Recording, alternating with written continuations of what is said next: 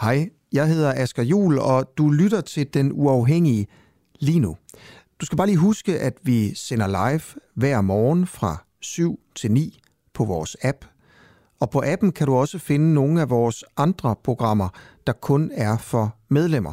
For eksempel podcasten Spionchefens Hemmelighed, hvor jeg prøver at finde ud af, hvorfor spionchef Lars Finsen er sigtet for at lægge statshemmeligheder. Hvad mener politiet, han har lægget? Hvorfor ordnede man egentlig ikke sådan det her i hemmelighed bag gardinerne? Hvilken rolle spillede Mette Frederiksen egentlig, og hvem er Lars Finsen? Nå, ikke mere om alt det. Du kan høre det i podcasten.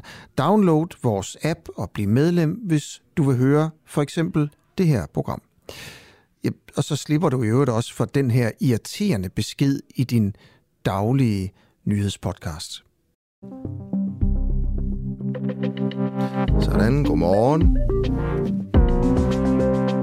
Velkommen til en uafhængig morgen med tak. Asker Jul. Ja, lige præcis. Jamen, uh, tak for den velkomst, og uh, godmorgen til jer alle sammen. Uh, jeg sidder her med kaffe i studiet og er klar til, til dagens uh, udsendelse. Det er i dag vores uh, nyhedsbrev. Det kommer uh, vores nye daglige nyhedsbrev. Øh, det kommer til alle medlemmer, men du kan få det helt gratis, også selvom du ikke er medlem endnu. Øhm, og det kan du, fordi at du kan gå ind på vores hjemmeside lige nu de næste ni dage, og så kan du blive øh, medlem uden at betale noget de første to uger, og så kan du faktisk bare afmelde dig igen øh, efter to uger, lige inden du skal betale, så at du aldrig kommer til det. Øh, og så kan du jo prøve det af det her med vores øh, nye nyhedsbrev. Vi har enormt meget brug for medlemmer, det er derfor, vi laver den her kampagne, det er derfor, vi starter det her øh, nyhedsbrev, der altså kommer til at komme hver dag på mail. Og øh, vi vil have 1000 nye medlemmer, det har vi simpelthen brug for, det kan jeg lige så godt sige, på 10 dage. Og øh, vi startede i går, vi fik 33 medlemmer i går, øh, og det er sådan set okay, men vi skal jo i gennemsnit have 100 om dagen. Øh, men de fleste vil også komme sådan til sidst. Men nu er der 9 dage tilbage, og vi mangler 600, nej, 967, nu skal jeg lige regne rigtigt. Så bare for at sige, at du kan få det gratis, det her nyhedsbrev. Der er ikke nogen grund til ikke at gå ind og melde sig ind i den uafhængige lige nu. Jeg har en masse øh, god morgenradio og spændende historier med til, øh, til dig. Øh, du skal, når du lytter til, til det her program, i løbet af programmet, stille dig selv spørgsmålet, om du har lyst til at betale skat i Danmark, om du føler dig en lille smule til grin, når du betaler skat nogle gange. Måske især, når der bliver udbetalt øh, kunststøtte. Det kommer jeg tilbage til. Øh, men vi har altså nogle historier øh, med der. Og så vil jeg bare sige til dig, at du kan skrive ind til mig, Marie eller Rose, øh, men også med, med spørgsmål og holdninger til, til de ting, vi har på programmet. Skriv en sms til 1245. Bare skriv DUA først, D-U-A-H, og så mellemrum, og så din sms, som du altså sender til 1245. Så får jeg den lige med det samme. Du kan også skrive ind på Facebook, hvor jeg jo er live.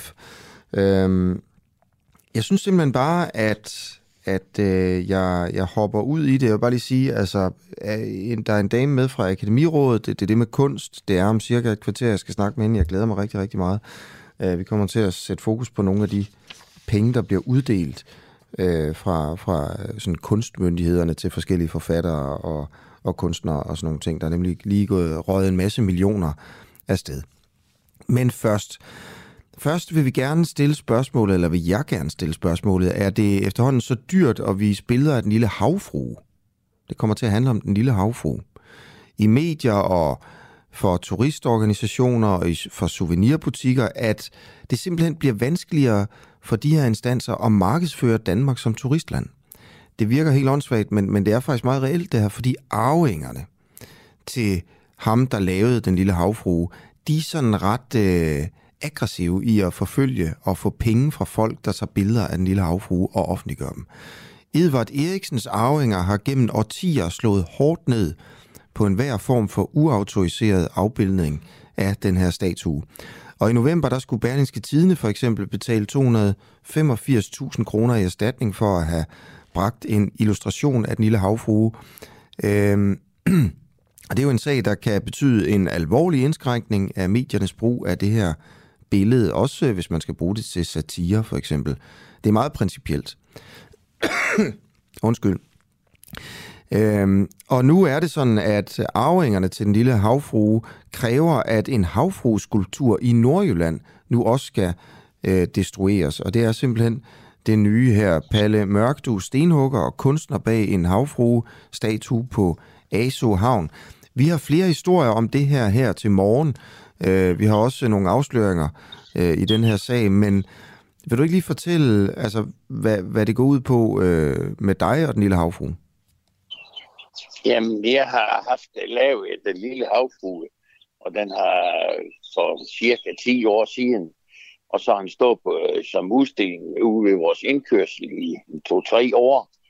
Og så har vi haft den lånt ud og haft den på Laurits, fordi vi jo prøvede at se, om vi kunne sælge den. Og det lykkedes ikke.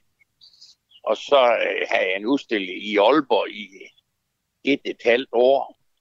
Og der øh, stod lige ved siden af Bilka, så alle folk kunne se den. Så det er ikke, fordi den ikke har været kendt nok. Så tog vi den tilbage til vores stenhuggeri og satte den ved indkørslen. og så kom der nogle mennesker og ville øh, købe den, og så sætte den, give den som en gave til et jubilæum ved Aso Havn. Og der, øh, efter halvanden år, så blev vi enige om det. Med prisen og det hele. Og, og det hed jo ikke den lille havfugl, den hedder Mo Hjemve. Og den lav i granit, og den er cirka dobbelt så stor som den på lange linje. Og jeg skal sige, at jeg har set den på lang linje, den så i min skoletid. Og i den her weekend har jeg taget til København med flyveren, og så har jeg taget sådan en havnerundfart for at se den rigtige lille havfugle. Mm. Og, og, og der, der kan jeg da slet ikke se. Jeg kan da godt se, at hun sidder der med en til, men hun hovedet vender ikke som, som den der nede. Min, den er lavet i granit, i en stor blok, samme blok, som den sidder på. Og, og den lille havfrue er så lavet i, i øh, bronze, og den sidder på en sten. Og så er der noget med noget, noget jeg ved ikke, øh, en hale, som de siger, det er det, der, der er efterligning af den der. Men hvis jeg går ind og, og så læser, så har Edvard Munch, så har han lavet en, en, et billede af en havfrue i, i 1896. Og, og den uh, havfrue er, har samme halefinder som den lille havfrue. Man skulle nærmest tro, at øh, Eriksen han har kopieret øh, Edvard Munch, men, men, med de, de begynder der. Ja, men det er jo også det. Hvem, hvem lavede den første havfrue og sådan noget? Jeg, må lige prøve, jeg skal lige prøve at opsummere her, Palle. Uh, du har altså lavet en, uh, en skulptur af den lille havfrue, uh, som ligner en lille hav, og, og den er så større, og den er lavet et andet materiale, men, men, men altså er selve sådan nu er jeg ikke lige god til de termer, men dimensionerne, eller sådan, sidder den på samme måde, er... Men hvordan kan en havbrug sidde? Kan du ikke fortælle mig? Man kan jo ikke have en havbrug til at stå op. Nej, men sidder, er, ligner den den... Øh, altså, sidder den på samme måde? Har den de samme dimensioner som den i København på lange linje? Den, du har lavet? Det, det har han slet ikke, fordi den, min den er jo dobbelt så stor. Jo, som den på lange det, linje også. Men er, det, er, den, er den sådan nogenlunde identisk med den på lange linje, bare større? Det er det, jeg prøver at spørge om. Det kan man jo godt sige, den er. Ah, okay, det, det kan man godt sige. Hvad er der så sket med den? Den står der nede på, på havnen, nede i Aso. Ja. Og, og det, der kommer selvfølgelig folk og kigger på den. Der kommer mange og ser på den. Og, og så sker der jo det, at, at de, de har fået, havnen har fået dem som gave. og så arvingerne, de truer havnen til. For det første skal de betale et beløb, og så siger de, at den skal knuses. Mm. Og, og det mener jeg ikke. Man knuser ikke god kunst i Danmark. Det gør man nede i Afghanistan. Der kan de, Taliban, de knuser og skyder til måls efter sådan noget. Mm. Det gør man ikke i Danmark. Det hvad, skal, hvad skal havnen betale til arvingerne, bliver der krævet? Omkring øh, nogle 30.000, og det er jo øh, latterligt lille beløb, hvis det er det, men den, den skal ikke slås i stykker. No. Det kommer ikke til at ske. Men jeg synes, Hvor- at havnen burde, eller ikke havnen, arvingerne burde, i og med, at det er mig, der har lavet den, og det hele, så, så, så bu- burde de have gå, gå ind og så lave en, et sag, en sag mod mig. Det er Ja. mig, der har lavet den og solgt den til dem. Synes du, at man er rent principielt, fordi det her det er også en principsag, øh, ja. og der, der er jo de her arvinger til ham, der lavede den lille havfrue, øh, de har jo ligesom en eller anden form for ophavsret med det her. Øh, og de er jo rimelig, også som jeg fik sagt i oplægget, Øh, offensiv i at håndhæve den ret. Altså Berlingske Tidene øh, måtte ikke bringe en illustration af den lille havfru uden at betale dem 280.000 kroner. Øh, vi har senere nogle historier om, øh, at souvenirbutikkerne i København øh, også har nogle problemer her. Øh, og den lille havfru er jo sådan et nationalt symbol jo, øh, ja. mener mange, og derfor øh, på en eller anden måde tror jeg, at de fleste, det sådan, jeg troede, det sådan troede jeg det var, at den tilhørte lidt os alle sammen, du ved. Altså man måtte da godt tage et billede og sætte det i avisen af den lille havfru eller et eller andet. Men, men du har jo trods alt kopieret den, øh, bare i nogle andre størrelser, og så, øh, og så solgt den videre til nogen, der satte dem op nede på havnen og tjente penge på det. Ja. Øhm, Kopier. Kopier. Jeg Ah, det, det, det, det, det, det, samme, hvis den ligner, så er den bare større, og så har du bare lavet den større. Jamen, hvad, hvad er, hvis jeg har lavet nogle billeder? Øh, jeg laver en ko, eller sådan nogle ting. Der er Mm. mange, der har lavet køer, ikke også? Og, Mm. hvis jeg, jeg har hugget en hest ud, eller en Mm. eller anden ting, så, så øh, må jeg så heller ikke gøre det, fordi det er jo noget, Torvelsen, han har jo også lavet heste, og alt muligt andet, ikke også? Okay. Og, og må jeg, det skal jeg jo også have lov til. Det, man har den frihed, hvis jeg har taget og lavet de nøjagtigt samme mål, og nøjagtigt den samme øh, måde, som, som de har lavet i, og de har kopieret. Jeg har ikke haft noget at kigge efter anden min hukommelse fra skoletiden. Ved du hvad, så selvfølgelig har jeg da set den på et billede. Det, det har man jo gjort, ikke også? Men jeg har ikke været og kigge den her. Jeg ikke taget nogen mål eller nogen Mm. ting på. Okay. Jamen, øh, Palle Mørk, tusind tak, fordi du vil være med her i vores morgenradio. Tak selv. Det er i orden. Jamen, det er godt, dog. Tak, hej. Hej, hej. hej, hej. Ja, øh, sådan er det altså her. Øh, lige om øh, lidt øh, skal jeg tale med Jan Jensen, der er direktør i Copenhagen og Scandinavian Souvenir, altså for at høre, hvordan de her arvinger så øh, påvirker, hvad kan man sige, souvenirbranchen. Inden da, så vil jeg bare lige sige, at når jeg, vi sidder og laver vores historier her om morgenen, og vi prøver at gøre det så godt som muligt, og så, så vigtigt og så, så underholdende også, øhm, så har vi, har vi selvfølgelig også lige et øje på dagens nyheder. Fordi jeg ved godt, at dig, der sidder og lytter med nu her, øhm, du måske sidder og tænker, jamen, kan vide, om der sker noget? Fanger man det så på den uafhængige? Øh, ligesom for eksempel på P1, der er jo radioavisen hver time og sådan noget. Og det gør vi. Vi er faktisk hurtigere end P1 og Radio 4 på den front, fordi vi hele tiden har et blik på. Det er Clara derude øh, bag øh, glasruden lige nu, som sidder og kigger på, øh, på, på nyhedssites, og hvis der sker noget, så er vi der. Det er ikke den store nyhedsdag i dag. Det er også bare lige for at sige det. Øhm, jeg, jeg kan lige nævne et enkelt nyhed. Mali hævder at have afværget et kupforsøg. Øh, det, er, det er kommet frem her.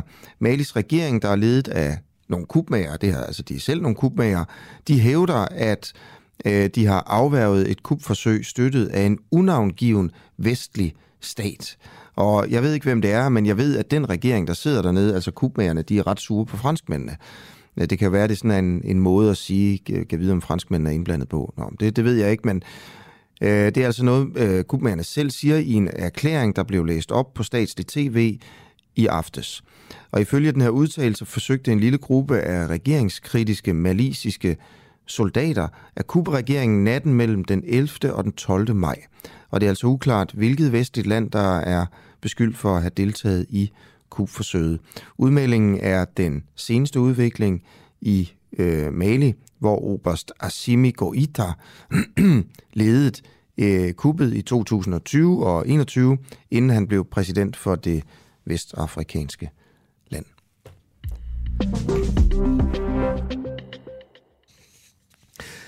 Og øh, jeg vil gerne fortsætte en lille smule med havfruhistorien, fordi øh, jeg synes faktisk, det er en enormt interessant, men også en, øh, en vigtig historie, der handler om, og det principielle her er jo selvfølgelig sådan øh, diskussionerne om, hvem der har rettigheder til øh, til noget, der er blevet et, et nationalt samlingssymbol i Danmark, og altså også er med til at brande Danmark udad til.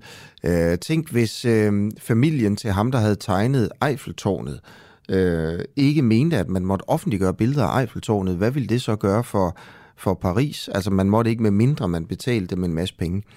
Øh, og vi fortæller nu øh, i det her interview her på Den Uafhængige, at øh, arvingerne til statuen af den lille havfru også kræver store beløb fra souvenirproducenter, der sælger små kopier af statuen. Jan Jensen, du er direktør i Copenhagen Souvenir. Godmorgen. Godmorgen. Godmorgen. Um, hvad koster det jer at lave små souvenirfigurer af havfruen? Uh, nu skal jeg lige starte med at sige, at det er Scandinavian Souvenir, som har uh, aftalen med arvingerne for den lille havfru. Men uh, det koster rigtig mange penge, alt efter hvor meget man, man sælger, og hvor stor en aftale man har uh, indgået. Kan du sætte nogle flere ord på? Ja, altså... Uh, aftalen sådan generelt øh, går ud på, at man øh, deler det ind i tre kategorier. Man betaler 10, 12,5 og 15 procent af det salg, som man øh, har øh, på et kalenderår af, af de enkelte produkter, som øh, hvor havfruen indgår enten som en 3D-figur eller som øh, en del af et billede. Øh, ja. Okay. Øh, jeg talte lige før med, med Palle fra Nordjylland. Han er, han er stenhugger. Og han havde været over til havfruen som lille dreng øh, i folkeskolen, og øh, her for et par år siden, så huggede han en ny havfru ud i granit. Øh, og det var der så nogen, der købte og satte ned på havnen, den lokale havn, Aso Havn. Og det fandt arvingerne ud af og krævede både penge fra ham og øh, krævede altså også, at den blev ødelagt. Øh, der er også der har været andre historier her i november, der skulle Berlinske Tidene betale 285 kroner i erstatning for at have bragt en illustration af den lille havfrue Øhm, og så er der så din historie her med, at man skal betale, altså dem, der sælger souvenirs af den lille havfrue, skal også betale til arvingerne. Øh, hvad synes du om det? Må jeg spørge om det? Øhm, det er jo et kunstværk, og jeg synes, at dem, som øh, udfører sådan et kunstværk og bliver brugt i en handel, øh, har fortjent en, en, hvad kan man kalde det, en, en belønning. Men jeg synes også, øh, den lille havfru har jo haft Øh, ligesom mange andre øh, kunstværker, en tid, hvor man skulle betale, og nu den her hav, det lille havfru er så blevet forlænget, hvilket jeg så ikke forstår frem til 29, øh, til januar 29. Og øh, vi har sådan set håbet på, at den udløb efter de oprindelige regler, og, og så har havfrufonden eller arvingerne fået den forlænget, og det er vi jo rigtig ked af, fordi det koster os jo rigtig mange penge. Mm. En ting er jo, øh, hvad det koster dig. Altså, du, er, du har et privat firma, øh, og, og man kan også sige, jamen altså, hvad, hvad rager det os andre, hvis du kunne, om du bliver millionær eller ikke bliver millionær på at sende små, sælge små figurer af den lille havfru til, øh, til turister. Men kan du prøve at svare os, altså mig, på det, hvad, hvad rager den her sag almindelige mennesker? Er der noget principielt i den ifølge dig?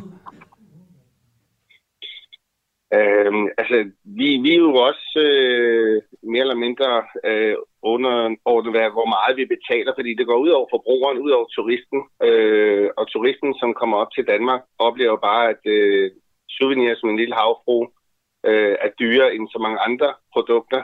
Og øh, det er jo ikke et godt image at, at tage med fra Danmark. Øh, så så i realiteten så, så burde der ikke være, være royalty på, på sådan noget, synes jeg. Men, øh, men øh, det, mm. sådan er ophavsretloven, og mm. det må vi Hvorfor skal der ikke være royalties på sådan noget?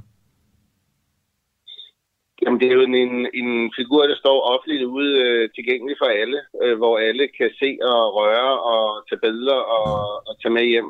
Så, så det er jo en, en offentlig øh, ting. Okay. Prøv, øh, vi har jo taget en lille havfru med i studiet her, eller jeg har. Øh, den ligger under en kop her. Vi sender jo live på Facebook lige nu. Hvis jeg løfter koppen og viser den lille havfru, tror du så, de kan komme efter mig? Øh, hvis det er noget, du har lavet, at der er en lille havfru på, ja, så kan de komme efter Er det rigtigt? Så, hvis, det, ja, hvis den er, er solgt, ja. øh, har solgt den, så, så kan de komme efter den, der har produceret det. Det vil sige at lave en lille øh, altså vise, nu gør jeg det så, 1, 2, 3, så kan man se det på Facebook, så viser den lille havfru. Se, det kan være, det bliver dyrere og dyrere, jo længere tid man gør det. Og så, jeg, så sætter jeg kop ned over igen. Så vi se, om, øh, om det eksperiment ligesom øh, kaster et eller andet øh, interessant af sig. Men øh, ja. overvejer I at stoppe salget af havfrues souvenirs, simpelthen fordi det er for dyrt?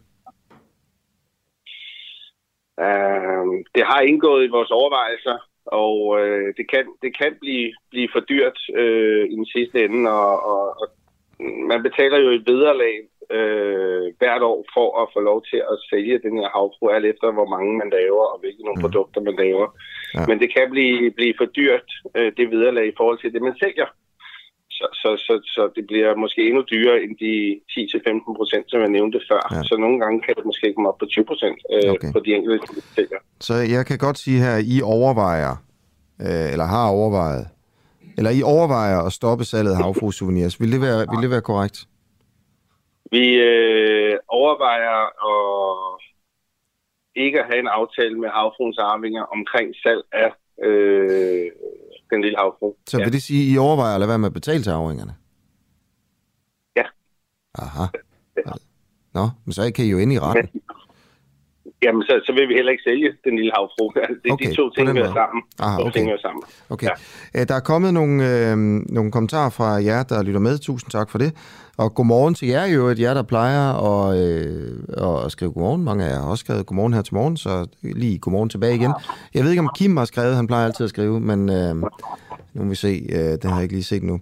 René skriver i hvert fald, det kommer øh, af, ophav, af, at ophavsretten er ejet af Edvard Eriksens arvinger IS. Der er pt. 12 ejere. 10.000 kroner per billede rækker ikke langt til alle de menneskers private økonomi. Personligt mener jeg også, at Danmark har andre bedre ting at byde på end et gammelt jern ude i vandet. Og Liva skriver, Erik Nielsens statue havde vel aldrig opnået sin status uden H.C. Andersens Den Lille Havfru. Så, så fantastisk er den jo heller ikke i sig selv. Se bare, hvor lille den er. Øh, så er det ikke så meget ham og familien, der har lukreret på eventyret, som national kulturskat. Og det var jo egentlig også det billedhuggeren Palle fra Nordjylland var inde på. Altså, hvem er det lige, der kopierer hvem her? Okay, men jeg siger tusind tak, fordi du vil være med, Jan Jensen, direktør i Copenhagen, og øh, eller i Copenhagen Souvenir. Bare det er orden. Tak okay. for det. God ja. dag. I lige måde. Hej. Tak. Og det er altså souvenirforhandleren her, der simpelthen overvejer at stoppe med at sælge en lille havfru, fordi det simpelthen er, er for dyrt. Øhm, okay, det var sådan set den historie, sådan, øh, men øh, skriv endelig ind til mig om, hvad I mener om, øh, øh, om det her. Susanne skriver, godmorgen, det er genialt, at vi bare kalder dem for arvingerne.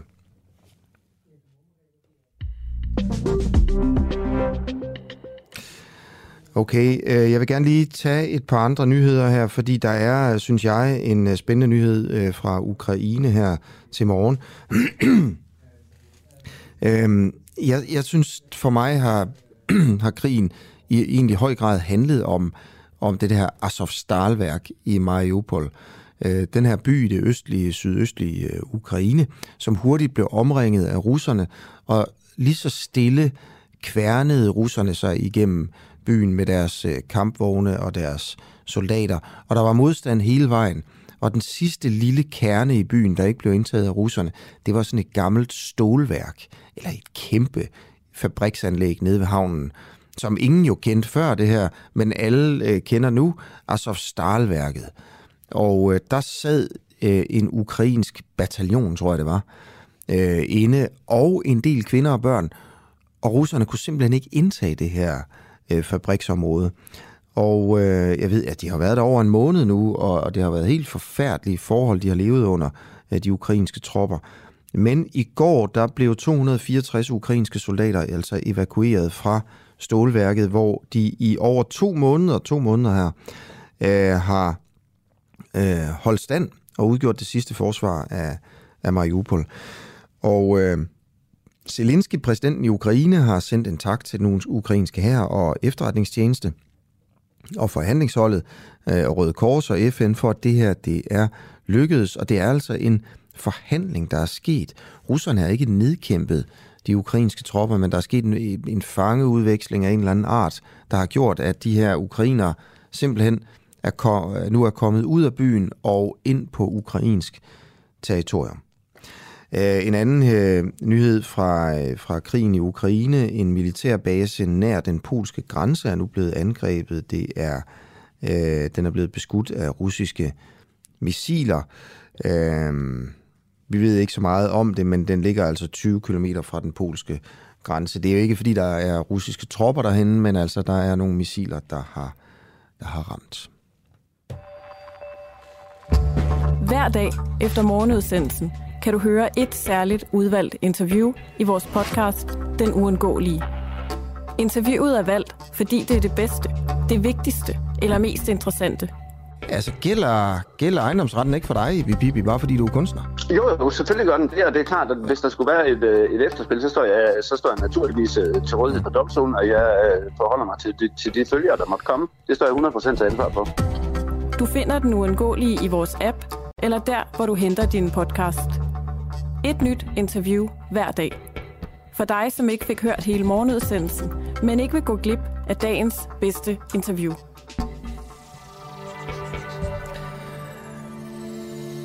Ja, klokken er 5 minutter i halv otte. I næste time, der taler jeg med en kendt dansk forfatter, og jeg afslører ikke hans navn endnu, men han er meget kendt, og han har i øvrigt et fast job og en fast indtægt. Alligevel så har han søgt om penge øh, øh, i, øh, i kunst til, hos Statens Kunstfond, og han har fået et rejselegat for, til at rejse rundt, og det her det er rigtigt, til at rejse rundt i Europa og spise kager på, på, på konditorier rundt omkring, for eksempel i Wien, fordi han godt kunne tænke sig at skrive en bog om et bageri, jeg tror det er i Slagelse.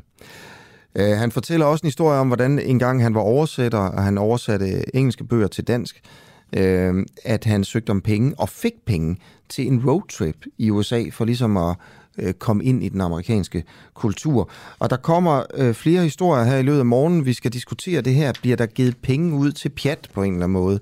Uh, eller er det en god idé? Øh, og jeg tager selvfølgelig nogle af de værste eksempler med øh, her. Øh, der er nemlig lige blevet uddelt en masse penge til, til kunstnere og forfattere i Danmark. Øh, den fyrede institutleder Katrine Dirken Holmfeldt for eksempel har fået 35.000 fra Statens Kunstfond til at udstille den byste af Frederik den 5., som hun i efteråret 2020 selv kylede i havnen og kaldt for et kunstværk. Øh, der er bare et problem, så vidt jeg forstår, Merete øh, Arnfeldt Mollerup, forkvinde i Akademirådet. Godmorgen. Godmorgen. Hvad er det, problemet er med det her? Ja, det skal jeg jo ikke kunne sige, men jeg tænker, du, du kan spørge, om øh, Katrine Dirken Holmfeldt må låne bysten Ja, det er, af os. Ja, det er rigtigt. Det var det, jeg fis- fiskede efter, ja. Ja, og ja. Øhm, det må hun ikke. Prøv at fortælle om, om det. Ja, altså der har været flere henvendelser om, øh, om fra folk, der gerne har ville låne bysten, og, og så har vi på et tidspunkt taget den principbeslutning, at indtil den retssag, der kommer er overstået, der låner vi ikke bysten ud. Okay. Øhm, og hvis man ikke lige kender øh, Akademirådet og, øh, og jeres kompetence til at bestemme, om, om den her byste skal lånes ud eller ikke lånes ud, hvad, hvad vil du så sætte et på, på hvem, øh, hvem I er? Ja, det, det er et godt spørgsmål. Vi er statens rådgiver i spørgsmål om kunst, arkitektur og byplanlægning. Øh, og det er det, det meste, vi laver, det er at rådgive øh, både stat og kommuner om sådan nogle spørgsmål, når de opstår. Okay. Men så har vi også en kunstsamling, øh, hvor bysten indgik, eller stadig indgår, for den er jo sådan stadig til stede. øh, og den kunstsamling, den er for det meste på depot, fordi vi ikke har plads til den, men, øh, men øh, og der er bysten nu på det her depot. Mm. Det, det er sådan, det er. Okay. Øh, historien er jo her, at den tidligere institutleder på Kunstakademiet, Katrine Dirken Holmfeldt, øh, hun øh, blev i 2020 bortvist fra sin stilling, fordi det kom frem, at hun som et led i undervisningen på Kunstakademiet havde taget en byste af kong Frederik den 5. fra Charlottenborgs festsal, og så havde hun smidt den i havnen. Og så har hun sagt, det er kunst. Øh, det vagte selvfølgelig en lille smule debat, øh, at hun gjorde det, og om det var kunst, eller om det var herværk øh, i stedet for. Øh, hun er jo så blevet stævnet, og hun skal i retten. Øh, tidspunktet for retssagen er ikke sat. Men mens debatten foregår, og det er det, vi ved nu jo, fordi hun har jo fået penge nu, Øh, mens debatten foregår, og mens øh, altså, der bliver rejst en sigtelse mod hende, øh, Øhm, så søger hun om penge i Statens Kunstfond for at få lov til at øh, udstille øh, den her byste, som er blevet ødelagt af, at hun havde smidt den i havnen. Og hun søgte om 50.000 kroner, og hun har så fået 35.000 kroner øh, fra Kunstfondens projektstøtte udvalg for billedkunst, som det hedder. Øh, og øh, selve udstillingen vil koste hende 15.000, må hun bruge, øh, 15.000 kroner må hun bruge på udstillingen, og 20.000 kroner må hun så stikke i lommen som, øh, som løn. Øhm, men det du siger nu her så, det er, at det kan ikke lade sig gøre, fordi øh, hun må ikke låne den af jer. Ja. Okay. Øh, vil du prøve at fortælle, hvorfor at I ikke vil låne bysten ud til hende, så hun kan udstille den, og så kan hun jo give den tilbage igen? Altså, det er jo sådan, at vi er på en eller anden måde part i sagen, i og med det er vores byste. Øh, og vi synes, det er fornuftigt at, at forholde os så, hvad skal man sige, neutralt som muligt, indtil at den retssag er overstået. Mm. Øhm, så vi ikke forsøger hverken på den ene eller den anden måde at påvirke retssagen. Øhm, så det er egentlig det, der er vores synspunkt. Hvordan ville det kunne påvirke retssagen, hvis hun øh, fik lov til at udstille den? Det kunne fremstå som om, at vi synes, det var fint, at hun havde, havde bysten i havnen. Det, det kunne være en fortolkning. Okay. Det, der er mange mulige fortolkninger, ikke? Så hun, altså. Okay, men det ved jeg ikke. Altså, hvad, hvad er en anden mulig fortolkning? Øhm, det kunne fremstå som om, vi var ligeglade med vores egen del. Det er vi ikke, for det er statens, så vi forvalter dem så godt vi overhovedet kan. Okay. Men, øh, men derfor, altså, det, det, der er jo fortolkningsmuligheder, men, men vi prøver bare at forholde os så meget i ro som muligt mm. i den ting. Okay.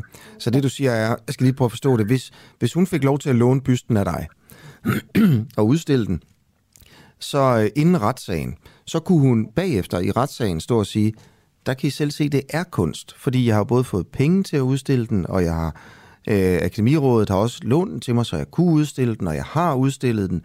Så ergo, det er et kunstværk. Nå, jeg tænker, der er en ting, jeg måske skal sige, og ja. det er, at Akademirådet har for lang tid siden anerkendt, at det er kunst, og det lyder mærkeligt, ikke? Mm. Men, men det er fordi, at det er sådan et fuldstændig veletableret kunstbegreb, at hvis kunstneren siger, det er kunst, så er det kunst. Det vi ikke har udtalt os om, det er, om det er god eller dårlig kunst, eller om vi sætter pris på det eller ej. Det gør vi ikke, men, øh, men vi kan ikke rigtig komme uden om, om de normer, der er for samtidskunst. Mm. Okay, så, det, så hvis man tager ud i ekstremerne, så ham der Breivik, ikke? hvis han havde kaldt det for kunst, så havde du også sagt, at så er det kunst, at han slår alle de mennesker ihjel. Der var faktisk en forfærdelig, øh, en, en, øh, der, der 9-11 var der altså mm. med, med flyene, der var der en komponist, som sagde, at det var det største kunstværk, der nogensinde var sket, mm. øh, hvor det var mm. Nej, jeg kan ikke huske, hvad det var. Men, altså, så, så det, ja, altså, men det, det lyder jo sygt, ikke? Altså, ja, så det, ja, det, det lyder smule øh, sygt, men, men, men det mener ja. du simpelthen. Altså, må jeg spørge dig om noget? Nu var der en, Ej, der det, sagde, det gør at... jeg ikke. Det, det bliver jeg nødt til at sige. Jeg synes, der er grænser, øh, men... Men, øh, men du sagde lige, at hvis går... kunstneren siger, det er kunst, så er det kunst. Ja, men jeg kan jo godt have nogle andre meninger end den etablerede kunstverden, og jeg synes, mor er langt hen over grænsen, jo. selvfølgelig. Så du vil heller ikke altså, kalde 9-11 for kunst, selvom der var en kunstner, der sagde Nej. det? Nej. Men jeg siger, at der var en kunstner, der sagde det, ja. Okay, men er, er, synes du, at det der med at smide bysten i havet var kunst? Det, altså, det mener kunstneren jo, det er. Ja. Altså, men det, jeg kan jo godt... Det der, jeg tænker... Ja, du sagde jeg jo lige før, at du, du mente, og akademiet mente, at det var kunst, fordi kunstneren sagde det. Var det ikke sådan, du sagde lige før? Præcis. Jo, men det, der er måske lidt indviklet, og det er helt fair, at det er indviklet, det er, at det kan samtidig være herværk og kriminelt. Mm. Og, og øhm, og jeg tror, at, at øh, man bliver nødt til at se det som, at der er jo mange ting, man ikke forstår. Jeg forstår mig overhovedet ikke på medicin, øh, og min læge ved en hel masse ting, som jeg ikke ved, og derfor tror jeg alligevel på ham, når jeg er til læge. Ikke? Mm. Altså, og det er på samme måde, så kan kunstverdenen godt have et kunstbegreb, der er lidt abstrakt og underligt, men vi kan godt leve med det i dagligdagen, for det behøver vi ikke at, at forholde hvem os er, til. Hvem er den ignorante her, som ikke forstår, om noget er kunst og ikke er kunst? Altså ligesom du Jamen, ikke forstår din læge, er det mig, eller er det lytterne, eller er det dig? Eller? Det kommer jo an på, hvor interesseret man er. Der er jo nogle mennesker, som elsker at beskæftige sig med samtidskunst og gå til alle udstillinger og gå med på det hele. Ikke? Og så er der nogle andre, som siger, jamen jeg vil bare gerne have en plakat på væggen, øh, Og det, det er jeg rigtig glad for, og jeg er glad for, at det er smukt og rart. Og det, mm. begge dele er fine. Altså, der er jo ikke noget ja. med nogen, der er ignorante. Det er bare, at vi er forskellige, og okay. vi er forskellige interesser. Det, det er jo meget sjovt, vi snakker om det her, men egentlig er det jo også, synes jeg, helt inden for skiven, at vi har den her snak nu her, fordi vi jo netop øh, her til morgen har fokus på, at der er blevet uddelt penge øh, fra, øh, fra Kunstfonden til ting og sager, hvor nogen vil måske sige, hvorfor i alverden skal de have penge? Øh, og, og, og så, så siger du også til mig, at du skal forstå, altså I synes jo, eller du synes, øh, I, du er forkvinde inde i Akademirådet, og Akademirådet og dig synes, at det med at tage en byste og smide den i havet, det er jo kunst. Fordi hun sagde, det var kunst. Ja, men vi synes også, det er herværk. Ja. Og, og vi kan godt rumme de to tanker ja. på én gang, ja, og vi kan sagtens det. forestille sig også, at det kan være kriminelt, for eksempel, ja. hvis dommeren siger det. Ja. Altså, men, det er men ikke, så spørger jeg dig alligevel, det, hvis Breivik havde kaldt det for kunst og lave det masse mor. Jeg ved godt, det er det, ude i det ekstreme, men altså, sådan er det jo med principper. Man må teste dem af ved at tage dem ud i den yderste konsekvens, for at se, om reglen egentlig i virkeligheden gælder. Og Breivik havde kaldt det for kunst, så har du sagt alligevel, nej, det var ikke kunst. Er det ikke rigtigt forstået? Jo, for min grænse, den går ja. der i hvert fald ved, ved person, øh, altså ved mor og, og øh, forbrydelser på den måde mod mennesker. Ikke? Altså, det, sådan er det. Altså, hvor, men, men, altså hvis, hvis, hvis man gør skade på andre mennesker, så er det grænsen for dig. Så kan man ikke sige, det er kunst mere. Det Eller? synes jeg ikke. Okay. Det synes jeg vil være meget ekstremt og, og, og ligesom drive det til det yderste. Og det, det, øhm, og det er der, grænsen går? Ja, for om det kan være, øh, om, om man kan tillade sig at bruge det som undskyldning for at gøre et eller andet horribelt. Altså, mm. Men det kan da godt være, at der er andre grænser men, i mit liv. Det, nej, men jeg spørger, altså, jeg spørger det, bare dig, men, det, men din grænse går altså ikke ved herværk og tyveri, den går ved personskade. Jo, jeg tror, at du prøver lidt at fordreje det, jeg siger. Jeg siger jo ikke, at det ikke er herværk eller tyveri. Tværtimod. Ja. Altså, det har vi da sagt fra starten ja, ja. i Akademirådet. Nej, jeg spørger dig om, hvornår øh, noget er kunst, og hvornår noget ikke er kunst. Du, du siger, det med bysten, det er kunst. Det med Breivik, det kunne aldrig være kunst, selvom han sagde det. Og så siger jeg så, hvad er, hvor er, hvad er reglen for, hvornår noget er kunst? Hvis vi nu siger, at kunstner, eller den, der gør noget kriminelt, for eksempel, ikke? Øh, ja. siger, det er kunst. Altså alle kriminelle i morgen kaldt al deres kriminalitet for kunst. Lad os, lad os lege med den tanke. Hvad vil ja. du så købe ind på, var kunst, og, og hvad var ikke kunst? Det vil jeg slet ikke blande mig i, fordi jeg vil tænke, at det var domstolenes Men, opgave. Nej, fordi du blander dig. Du har jo lige i, i Akademirådet har jo lige slået fast, at I er enige i, at det er kunst med den byste. Det har I jo ja. lige sagt. Så I blander jer jo. I, I er ude at definere, hvad der er kunst og ikke er kunst. I er, altså for Nej, jer. vi definerer ikke. Det er jo det, vi siger. Vi siger, at den definitionsret, den har øh, samtidskunsten afgivet for mange år Lad mig fortælle okay, noget andet. Jeg giver op. Hvis vi nu, nej, prøv, prøv, prøv at svare på spørgsmålet. Hvis nu alle kriminelle i hele verden i morgen øh, kaldt deres kriminalitet for kunst. Øhm, hvad vil du så købe ind på? Hvor, hvor vil du så sige, jamen det, der, det mener jeg også, at det er kunst, det er kunst, det er kunst, men det derovre, det er ikke kunst, det er ikke kunst, det er ikke kunst. Hvor går din grænse hen? Der, der er, der, eller der var, for han er desværre gået bort, en kriminel svensk kunstner, som hedder Lars Vilks, som lavede et kæmpe, kæmpe stort installationsværk på kulden, som hedder Ninis. Og da jeg var studerende, så var det noget af det, jeg beundrede allermest, og det var faktisk meget kriminelt. Og der kørte retssager i 25 år, indtil at pludselig fandt svenskerne ud af, at det var kunst og ikke kriminelt. Og, og på den måde, så kan det faktisk virkelig være svært at, øhm, at vurdere, øh, ligesom vi har det mest kendte værk, vi har i Danmark lige inden for den genre, det er et værk af kunstneren Willem Freddy, som blev, hvor han blev dømt og fængslet for pornografi.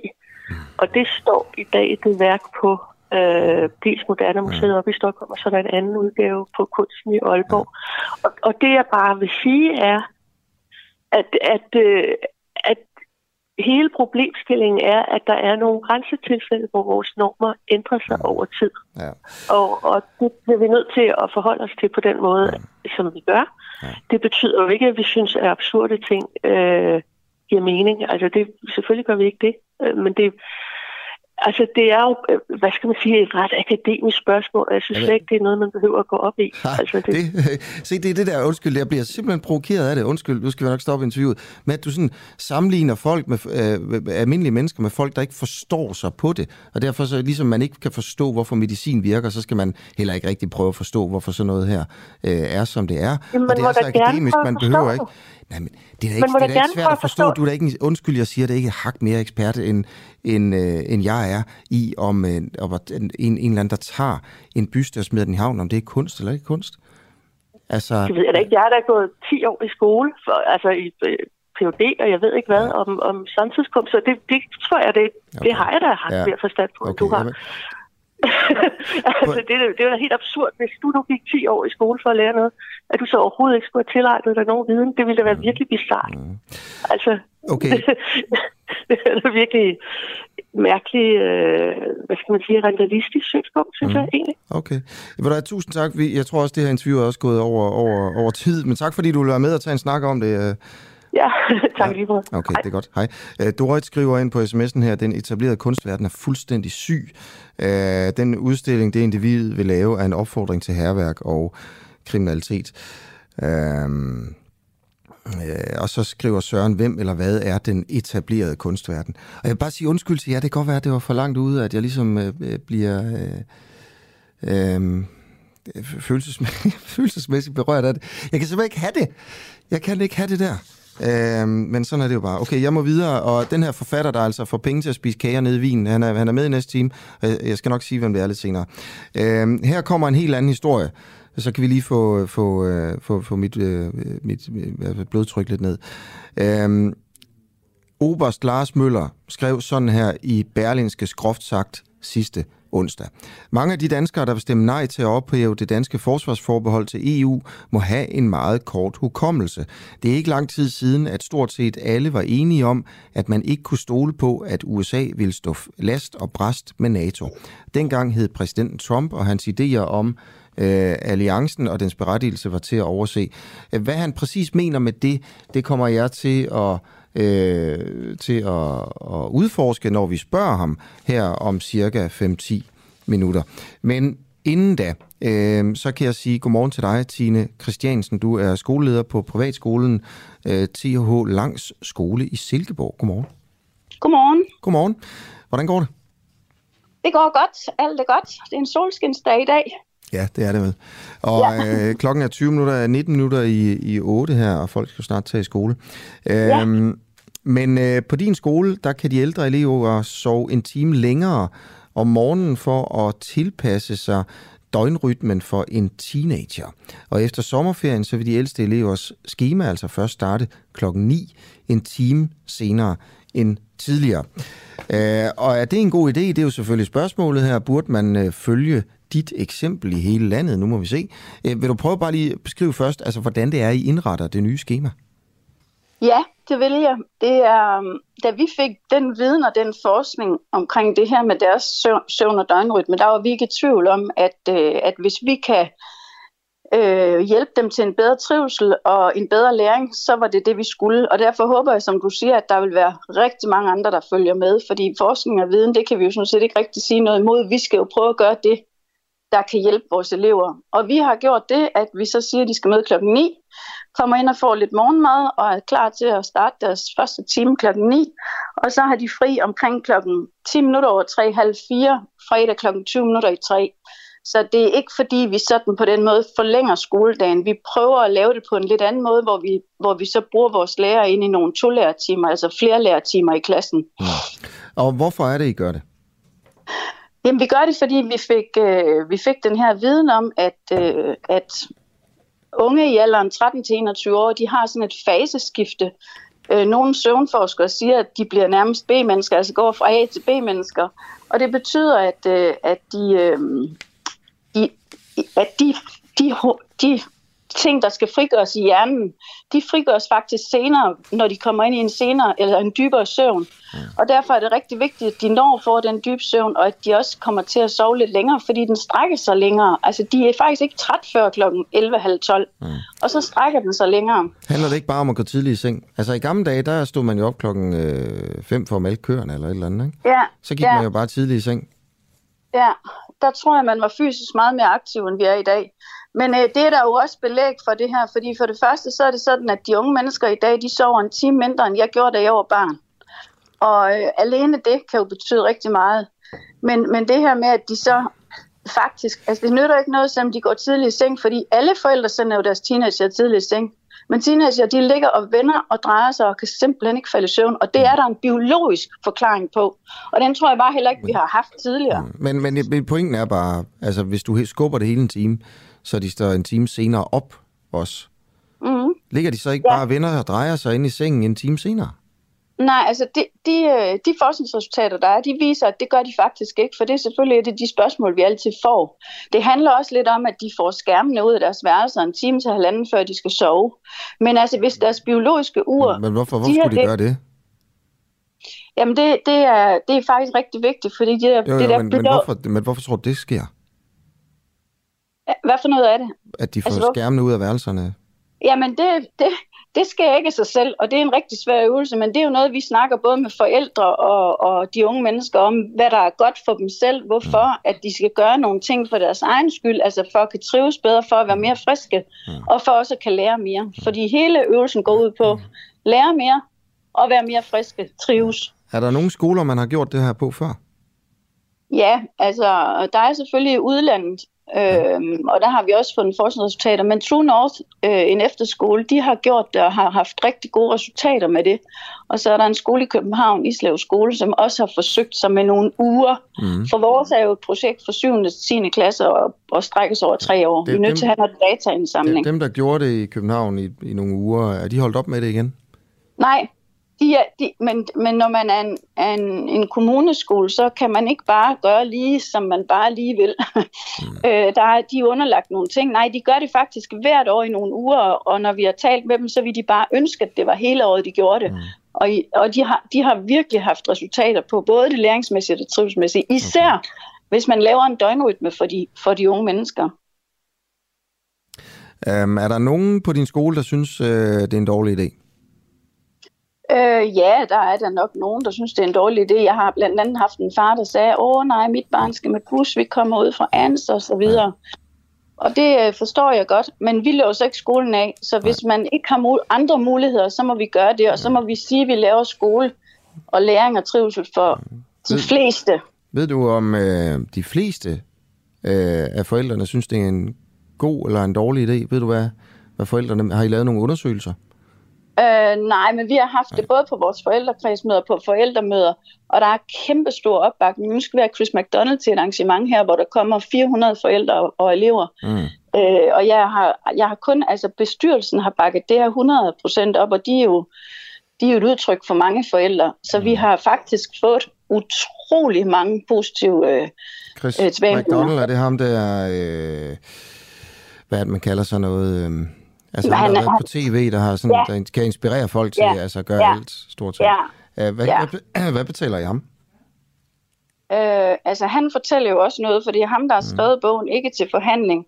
Og det var den bog, jeg læste, hvor der står Morgendagens helte sår for lidt. Mm. Hvad betaler, og, og han hvad, har alle de her Hvad betaler ham?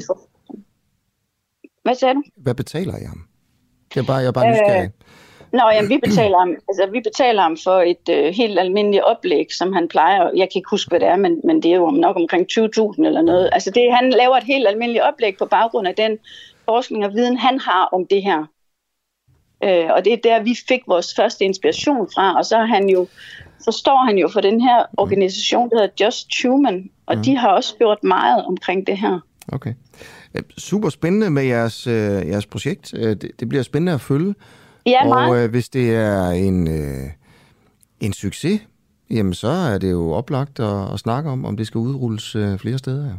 Det, øh, det, men, det, det kan jeg slet ikke forestille mig andet, men mm. nu må vi se. Men man kunne jo også øh, overveje, om det skulle være op til den enkelte folkeskole at beslutte det her, i stedet for, nu, nu siger du, at folkeskolerne ikke må øh, beslutte Jamen altså, jeg har, jeg har hørt her i Silkeborg Kommune faktisk fra skolechefen selv, at det kan være rigtig svært og, øh, og lave det her i kommunerne på grund af det der med buskørslen. Ja. Men der bliver jeg jo sådan lidt, at selvfølgelig er der nogle barriere i det her. Det har der også været for os i hele vores organisering.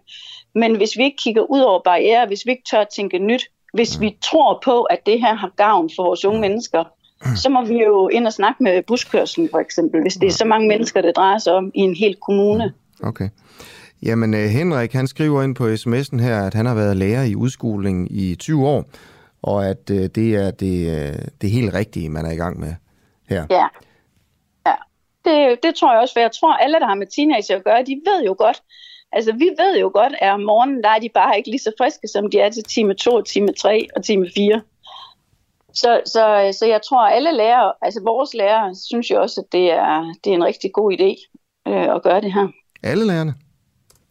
Vi har jo, der er jo altid, når, når man laver forandringer, så er det jo altid nogen, der synes, det kan være svært at se nogle, også ser nogle barriere, indtil man kommer i gang med det. Men, men størstedelen af flertallet, vi er helt enige om, at det her bliver super godt.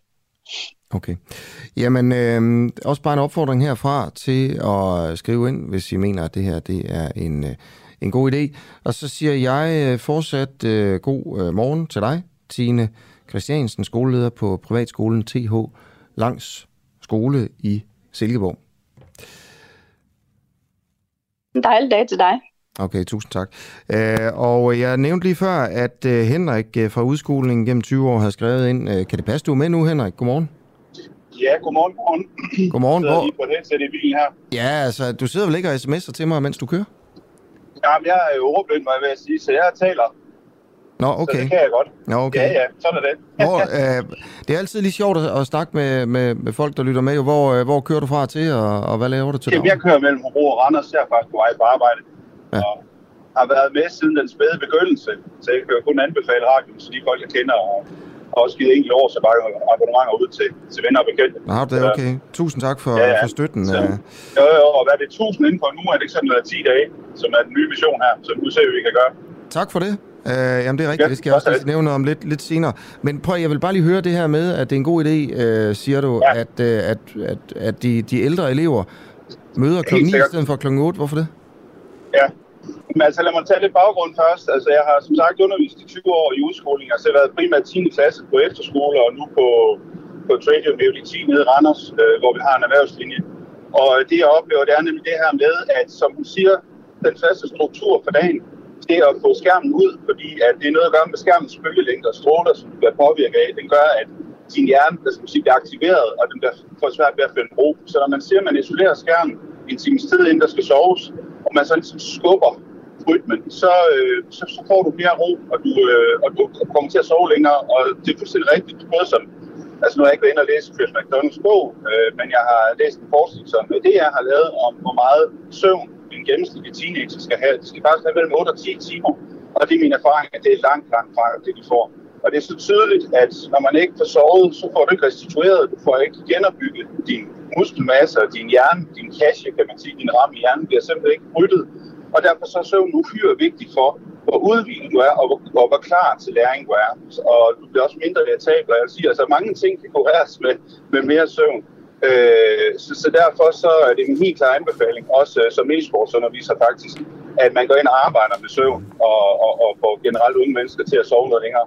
Og kan det så være, at man så skubber øh, dagens program en time fra skolehold af, så er det min helt klare anbefaling. Okay. Okay, uh, tusind tak for uh, den korte kommentar, og uh, kør forsigtigt. Velbekomme. Det er godt, Tom. Hej. God dag til derude. Hej. Det er lige meget. Okay, øh, det var altså Henrik, der var med her. Prøv at Henrik nævnte lige noget om, at øh, vi har gang i en øh, kampagne lige nu her på den uafhængige, øh, om at få 1000 medlemmer på øh, 10 dage. Og det er rigtigt, det har vi. Øh, og jeg vil opfordre dig, der lytter med, som ikke er medlem, til at overveje. Du behøver ikke gøre det, men det ville fandme være dejligt, hvis du gjorde det, øh, at blive medlem. Og pointen med at gøre det nu, her inden for, vi startede jo kampagnen i går, så nu har du ni dage tilbage. Øh, pointen med at gå ind på vores hjemmeside nu, øh, det er, at du ikke skal betale de første to uger, og at vi laver et nyhedsbrev kun for medlemmer, som kommer første gang i dag, og så bliver ved med at komme hver dag. Og hvis det skal fortsætte, så skal vi altså nå målet, og vi skal have flere medlemmer. Men du kan prøve det af, hvis du ikke er medlem endnu. Så gå ind og prøv det af. Gå ind på vores hjemmeside, denuafhængige.dk. Du får også adgang til en masse programmer, øh, som det kun er medlemmer, der får adgang til. Og det koster dig ikke noget de første to uger. Du kan bare melde dig af igen. Der er ikke nogen binding. Der er ikke noget af alt det der. I virkeligheden kan du bare melde dig af, inden du skal til at betale øh, for at, at prøve det af her. Øh, hvis du melder dig ind og støtter os, så støtter du så får du noget ud af det. Øh, du får selvfølgelig det ud af det, at du får nyhedsbrevet øh, hver dag. Du får adgang til de her programmer, for eksempel programmet Oppositionen, hvor et medlem af oppositionen er vært. Øh, det er øh, Rasmus Jarlov har været det igennem en periode. Nu er Morten Messerschmidt, der har været på to programmer om EU. For eksempel har han besøg i studiet. Han er en god radiovært, Messerschmidt, altså. Og han har besøg af øh, Margrethe Augen i studiet til en snak om EU. Det er sjovt og underholdende, og øh, man bliver også klogere af det. Så øh, sådan nogle ting får man adgang til, hvis man er medlem, og hvis du melder dig ind, øh, ind i dag. Men jeg tror også bare, for at være helt ærlig, øh, mest af alt, så, så støtter du det her projekt, som handler om at lave en kritisk, øh, et kritisk medie, faktisk. Fordi vi er jo mere end, end en morgenradio. Vi sender om morgenen, men vi har også andre programmer, som jeg lige nævnte. Og vi kommer så også med et nyhedsbrev. og vi laver enormt meget journalistik på Facebook. Øh, så vi er faktisk et medie. Du, du støtter et medie, der ikke der er 100% uafhængigt. Det eneste i Danmark. Vi får ikke penge fra staten, vi får ikke penge fra rigmand. Øh, vi er kun støttet af vores medlemmer. og øh, det projekt kan du støtte. Øh, bare lige for at sige et par ord om vores, øh, vores journalistik på Facebook, hvor vi faktisk prøver at være og lave journalistik i øh, Facebooks kommentarspor rigtig meget. Det er jo, der er jo rigtig mange politikere, der ikke vil udtale sig om det ene og det andet. Og så er det enormt svært at lave journalistik om det, fordi så kan vi sidde her i radioen, og så kan jeg sidde og sige, øh, den og den vil endnu engang ikke udtale sig, ikke udtale sig, ikke udtale sig. Hvorfor skulle de sige noget, og hvad er kritikken? Det bliver enormt kedeligt at høre på. Men der, hvor de jo udtaler sig, det er på de sociale medier, hvor de ikke bliver stillet kritiske spørgsmål. Men det gør de nu, fordi vi er enormt meget til stede i kommentarsporene hos, øh, hos ministre og politikere, og prøver at stille spørgsmål der i stedet for. Det er en af de ting, vi, prøver, vi gør. Øh, fordi vores øh, raison d'être, altså vores, vores mission med det her, det er at, og, øh, at lave kritisk journalistik og stille øh, de gode spørgsmål, som, som andre ikke stiller, og grave de ting frem, som, som ellers ikke ville være kommet frem, og altså lave mere kritisk journalistik i Danmark, end, øh, end, øh, end der ellers bliver, bliver gjort. Og så har vi jo valgt, at det her program skal være gratis. Og det betyder jo også, at, øh, at, at, at, at du ikke behøver at støtte med penge for at høre på vores morgenradio. Men det vil, være, det vil være dejligt, hvis du gjorde. Det var bare lige det, og nu sidder jeg klar derude og siger, kom videre, Asger, kom videre, Asger. Hey, jeg skal nok. Jeg skal nok. Alright, øh, og jeg skal videre, fordi at øh, Peter Kirchner, øh, du, du venter på at, at komme igennem. Godmorgen. Godmorgen. Godmorgen. Beklager, du lige skulle vente lidt. Du er forældre... Jamen, det er helt okay. Ja. Okay, du er far til en pige, der går i 3.G på Herlufsholm. og siden TV2-dokumentaren om dårlige og psykisk belastende forhold på Herlufsholm øh, Øh, blev sendt, så er flere initiativer blevet iværksat, og den daværende rektor Mikkel Kjeldberg er blevet fyret. Øh, flere kræver også, at øh, bestyrelsen går af. Mange mener, at der er øh, sådan systemproblemer på, på skolen, øh, og at problemerne er systematiske. Øh, men for nogle elever har den her dokumentar altså også haft en negativ effekt. Og øh, vil du fortælle om, hvilken øh, effekt dokumentaren har haft på øh, det liv, som øh, din pige i 3.G, hun har? Det kan du tro, men jeg vil godt lige starte et lidt andet sted. Jeg har ikke indtryk af, at der er nogen, der ønsker, at bestyrelsen skal gå af. Øh, jamen det er der. Kasper Fo, øh, Christian Ditlev Jensen. Det, det, det er jo sådan to øh, debattører og kritikere i skolen. Kasper Fo er, har selv gået der engang. Han er også, og Christian, han, ja, og Christian for cirka 30 år siden, ja. og han har selv været med i dokumentaren. Ja, og Christian Ditlev Jensen er jo øh, forfatter, som, øh, som selv har oplevet incest, øh, og, og sådan går meget, går meget op i den her sag. Det er bare for at sige, det... Øh, yes. Ja, ja. Så der er nogen, der gør det. Altså, der, der, der ja, siger, det, at, at det afviser jeg heller ikke, men det er ikke noget, jeg kan ikke genkende til, vil jeg så sige. Nej, du mener ikke, at, at bestyrelsen skal gå. Det er det, du mener, eller? Ja, og også den forældregruppe, jeg snakker med. Ja. Der er heller ikke nogen... Der er nogle ikke, der, der er utilfredse med bestyrelsen, men der er ikke nogen, der mener, at den skal gå af. Nej. Men okay, men, men hvad er det som... Øh, altså, hvordan, hvilken effekt har den her dokumentar haft på øh, din datters liv, for at sige det som det Jamen, øh, vi sidder jo og ser dokumentaren sammen. Og det er jo øh, en øh, rystende reportage af, hvad der angiveligt foregår på Halvfond skole. Hun går nu i 3.G, så hun har gået på skolen i tre år. Hun har været glad for skolen. Hun har været stolt over at sige, at hun går på Halsholm skole. Og lige pludselig så står hun og siger, jamen, er jeg nu en voldsparat? Går jeg på en skole med en voldskultur? Skal jeg nu ikke skrive Herlevsholm på mit CV eller min ansøgning, når jeg skal videre i livet? Skal jeg nu tage mit tøj af, når jeg skal hjem fra skole? På vej hjem fra skole. Skal jeg nu tage mit tøj af, hvis jeg skal på McDonald's efter skole? Skal jeg tage mit tøj af, skoleuniform, skoletøj, når jeg skal på fritidsjob? Hun oplever nu, at, at nogle folk kigger med vemmelse på hende, når de ser, at hun kommer gående i Herlevsholms skoletøj.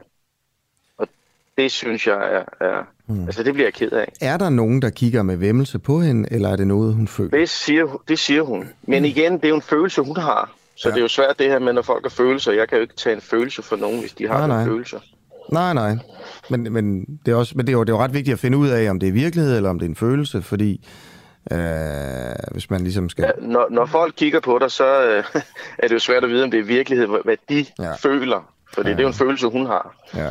Øh, og så er der selvfølgelig, som noget min datter ikke oplever, det er jo andre øh, elever fra skolen, at de bliver spyttet på ene alene, fordi de går på skolen, eller bliver væltet af cyklen ene alene, fordi de går på skolen. Ja. Er det, øh, og så jeg, hvis, jeg har godt hørt om de der, vender, de der med, ja, at, at der bliver stød, spyttet til, på folk, og folk bliver væltet ja. af cyklerne. Er det blevet bekræftet? For de elever, der er, der har været udsat for det, de har bekræftet det, ja. Okay. okay. Og så bare for at vende tilbage til dokumentaren, det, der er jo interessant i dokumentaren, det er jo ikke det, som TV2 siger. Det er jo alt det, de ikke siger. Mm. Eller når de siger, at det tyder på, at Holm gemmer på en række hemmeligheder. Hvorfor siger de ikke bare, at de gemmer på en række hemmeligheder? Det til Sydland har Holms ledelse mm. øh, ikke fortalt alt om overgreb. Hvorfor siger det til syneladende? Men ledelsen har jo bortvist fire elever for en af de øh, krænkelser, der var i dokumentaren. Der kører også en voldtægtssag ved domstolen. Mm. Når de så siger, at nu har de talt med næsten 50 tidligere elever, hvad, hvad, hvad er det tal? Er det 48 eller er det 47? Mm.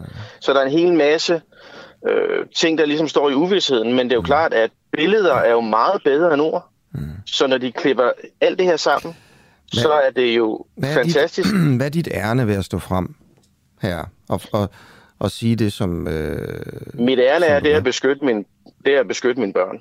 Mm. Hvordan gør ærne. du det ved at, ved at kritisere dokumentaren? Det skal jeg lige forstå, fordi...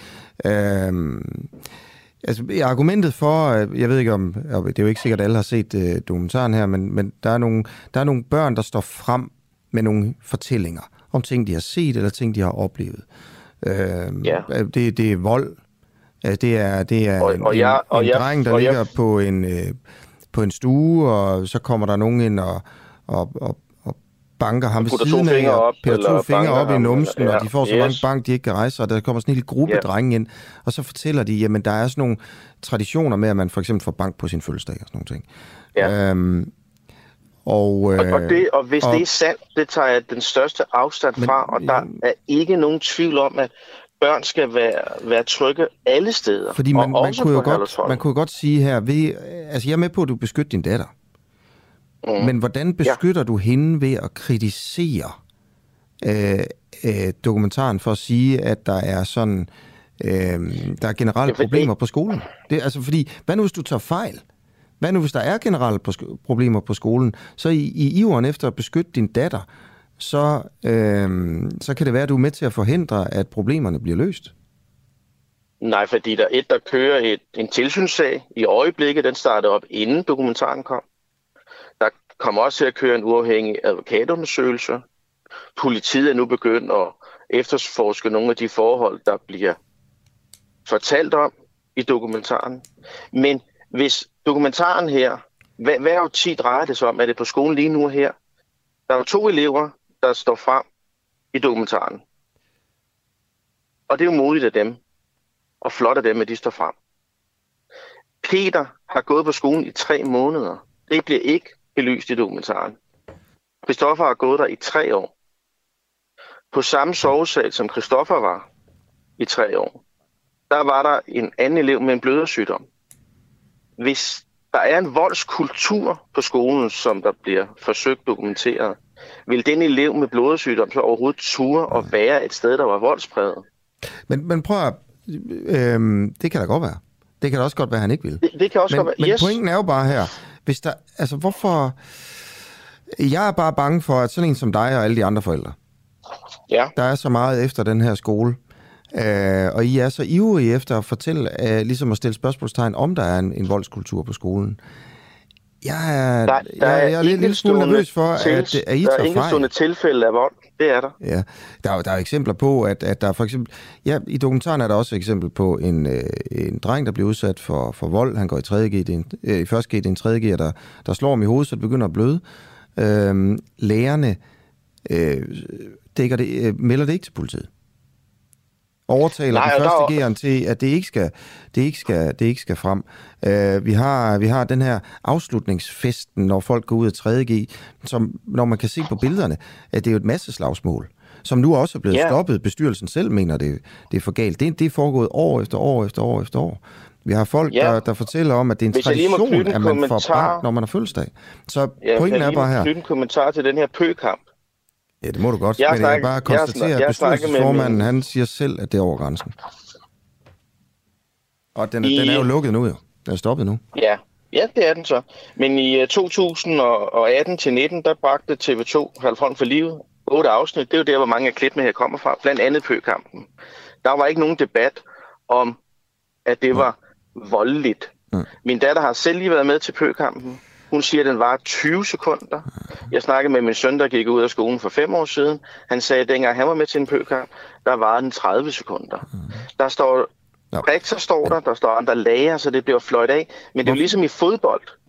Hvis der bliver begået et frispark i fodbold, så bliver der også fløjtet. Og her der bliver også fløjtet af. Og ja, det, der er jo ikke nogen, der skal ligge og slå hinanden på lovene. Det skal der ikke, men vi får heller ikke at vide i dokumentaren, om det er der fløjt af to sekunder bagefter. Men samtidig så fjerner TV2 det indhold, der ligger i Herlevsholm på deres øh, streamingtjenester. DR fjerner det, der ligger, som Anders Akker har lavet tilbage i 2004 og otte år efter. Det bliver også fjernet. Så hvis folk sidder bagefter, de har set dokumentaren og bliver, øh, hvad kan man sige, hvad, hvad er det, der sker her på skolen, når man går ud og googler Herlevsholm, så får man link til TV2 Play, men det er der ikke. Det vil sige, skal vi ikke have sådan et... Skal vi ikke gøre hinanden klogere på, hvad det også er for en skole? Fordi hvor meget ved du selv om Herlevsholm? Både dig som vært og lyttere. Ja, jeg ved stort set ikke noget. Jeg ved, det er overklassens børn, der mest går der. Det er sådan min... Ja, me, det... men det passer så heller ikke, fordi der er 300, cirka halvdelen af de 600 elever, det er dagelever, der går der. Ja. Og resten er kostelever. Og nu er det sådan, så alle kan jo søge optagelse på Herlevsholm. Jo, jo, men det koster... Hvad koster det? Men hvis du ikke Hvad, hvad har... koster det egentlig at have dine børn gående der? Jamen, det koster cirka, cirka 50.000 for en dagelev om året. For en kostskoleelev, hvad koster det?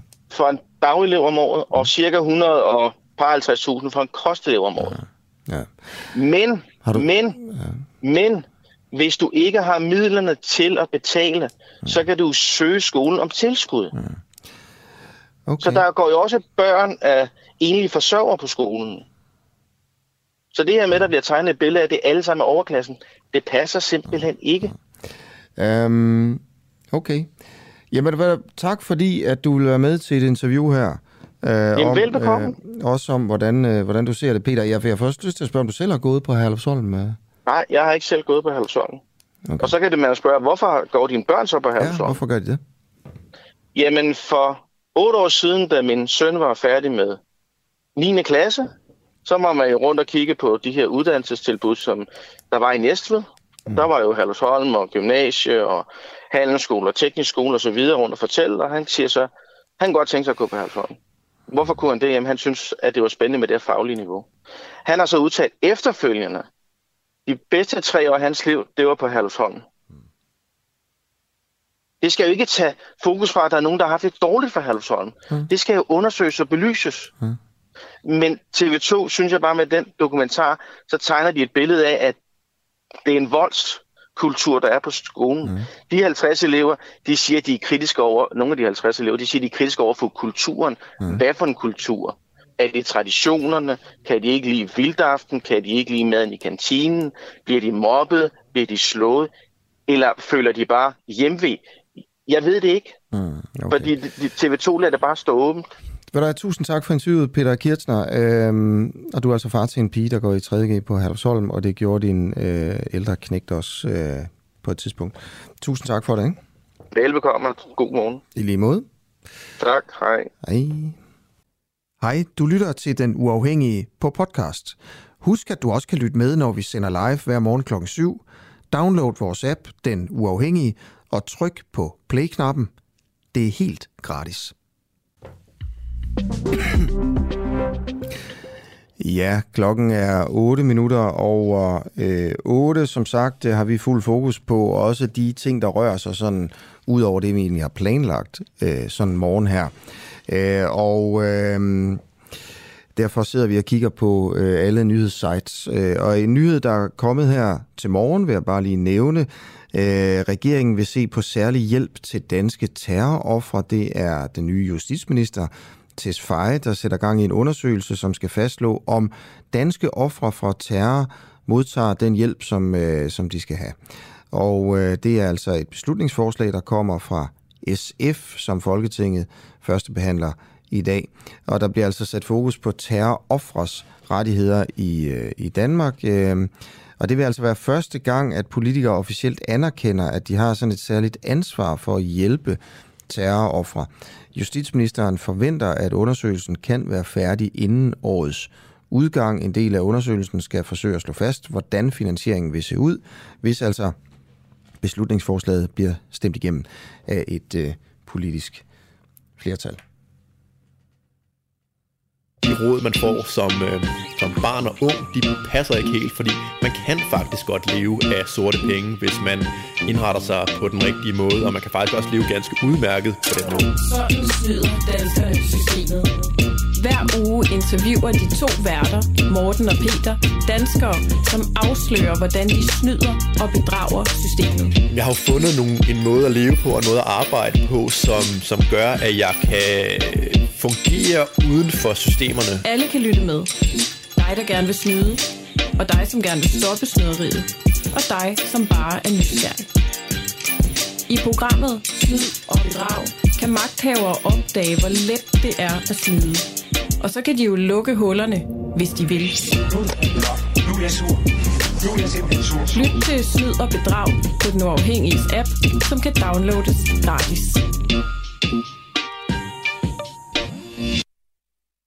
Ja, klokken 11 minutter over 8. Jeg vil bare lige nævne her, øhm, at øh, en historie, vi sidder og arbejder med på, på redaktionen, er en historie, der handler om Hizbut Tahrir, øh, som har nogle forbindelser til øh, Københavns Universitet, som vi gerne vil, øh, vil vide lidt mere om.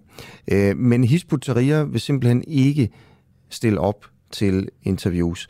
Øh, det, der, det der sagen er, at de får øh, for nogle måneder siden, havde, der var et debatarrangement arrangeret af noget, der hedder MSA, som er en studenterorganisation på Københavns Universitet for Muslimer, altså en muslimsk organisation. Ligesom der, er en, der kan være en kristen studenterbevægelse, så er der en muslimsk studenterbevægelse.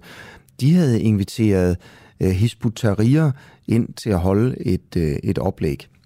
En masse debat, ramaskrig. Så sker der det, at øh, nogle måneder senere her, faktisk her for nylig, at øh, øh, på et andet sted på Københavns Universitet, ude på Amager, det der hedder KUA, Københavns Universitet Amager, der laver øh, den samme studenterorganisation endnu et arrangement. Øh,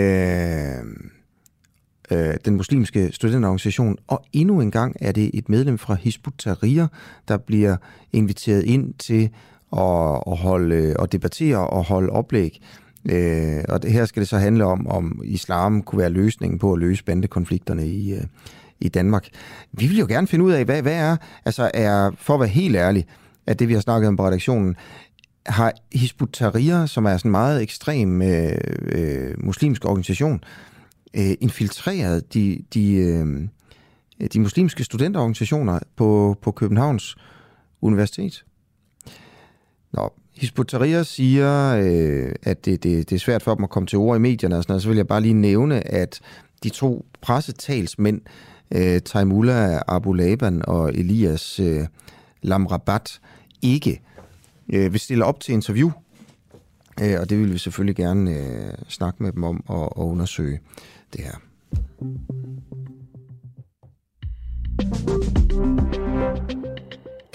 Godt. Øh, lige lidt senere her, så taler jeg altså med den øh, danske forfatter, som har fået penge øh, fra, som et rejselegat fra Kunstfonden til at rejse rundt i Europa og spise kager, fordi han skal skrive øh, øh, en bog om et bageri. Øh, men inden da, øh, så vil jeg gerne lige sove lidt mere rundt i, i det her med, at der bliver delt penge ud øh, til kunstprojekter, hvor man så kan stille spørgsmålstegn ved, om det er en god idé at bruge øh, offentlige penge på den måde. Øh, og det er jo fordi, at øh, vi har også tidligere snakket her om, at, øh, at, at hende, øh, læreren på, på, øh, kunst, øh, på Kunstakademiet, som, som tog en byste inden fra Kunstakademiet og smed den i havnen, og så kaldte det for kunst, at, at hun har nu fået penge, bevilget penge fra Kunstfonden, til at, øh, at udstille øh, Øh, øh, det, det, det, her, øh, det her herværk, som mange kalder det, øh, som et kunstværk. Altså, er det absurd, eller hvad er det? Hvad, hvad deler vi i virkeligheden penge ud til? Tilbage i november sidste år lavede jeg et interview med Stine Lindemann, som er kunstner og samtidig var kandidat til borgerrepræsentationen i København for øh, det parti, der hed Rolig Revolution. Øh, valgkampen førte hun blandt andet ved at bruge nogle af de 100.000 kroner, hun har fået i arbejdslegater fra Statens Kunstfond. Igen en kunstner, der bruger penge, øh, hun har fået fra staten, til noget, hvor man kan tænke, er det derfor, vi betaler skat? Øh, og jeg tænkte bare, at det var, det var relevant at, at, at genspille øh, øh, en del af det her interview. Det her det er altså Stine Lindemann, og her redegør hun for, øh, hvad hun har brugt øh, sine penge til. Som jeg også skriver der på min hjemmeside, så bruger jeg den til at skabe kreativ indslag. Så for eksempel noget af det, jeg har brugt det på, det er at lave det, jeg kalder et samtaletæppe, som jeg lige for tiden sådan lidt jokingly kalder mit kampagnekontor. Det er egentlig sådan et kæmpestort picnic-tæppe, som man kan tage med sig rundt. Så det har jeg ligesom haft med til at være ude nogle steder, hvor jeg kunne komme i kontakt med borgere og tale med dem om demokrati og min opstilling og aktivisme osv. Så, videre. så det er noget, jeg ligesom tænkte, du skal også huske på, at altså, som kunstner, så har jeg jo en virksomhed. Jeg har jo et APS. Så de penge, jeg bruger fra mit APS, skal jeg selvfølgelig kunne forsvare i forhold til, hvad min virksomhed skal stå for. Så jeg har valgt at sige, okay, men det her tæppe, der vil jeg gerne investere i og lave det, for jeg kan både bruge det nu, og jeg kan mm. også bruge det fremadrettet. Hvad, hvad, så det er sådan hvad, et typisk et eksempel. Okay, altså, skide godt. Lad os for eksempel, prøve at tage for det... er jeg jo ikke sådan en, der, der sidder og laver en masse Facebook-reklamer, som så sidder og bruger penge på det. Lad os tage det her tæppe. Ja. Øhm, det er altså betalt af Kunstfonden. Statens Kunstfond. Altså det ja, er offentligt, indirekte, ikke? indirekte, ja. Ja, hvad har det kostet dig? Oh, det har ikke kostet ret meget. Der var noget af en præsending fra Silvan, som jeg også har brugt meget af til alle mulige andre ting. Så var der tre af sådan nogle flyttetæpper. Så har jeg malet noget mønster ovenpå med nogle rester af det spraymaling, jeg havde til overs for nogle andre projekter. Mm. Og så har jeg en veninde, der har hjulpet mig med at sy det gratis. Mm. Ja. Så det ved jeg ikke, hvis bølgerne går højt, 400 kroner. 400 kroner, som ja. er taget ud af de her statens kunstfond her. Ja. Øhm, men jeg skal lige forstå, altså, hvad, hvordan, hvordan er det, det hænger sammen med APS'et og dig selv og, og alt det her? Jeg synes, jeg blev lidt forvirret over det. Ja, men det er også fordi, jeg er en lidt utraditionel kunstner. Jeg er ikke sådan en billedkunstner, der laver et billede og sælger det til højst budende. Jeg laver projekter. Men i forhold til det her tippe? Ja, men ja, det er det, jeg vil forklare. Ja. Det her det er et typisk projekt for mig.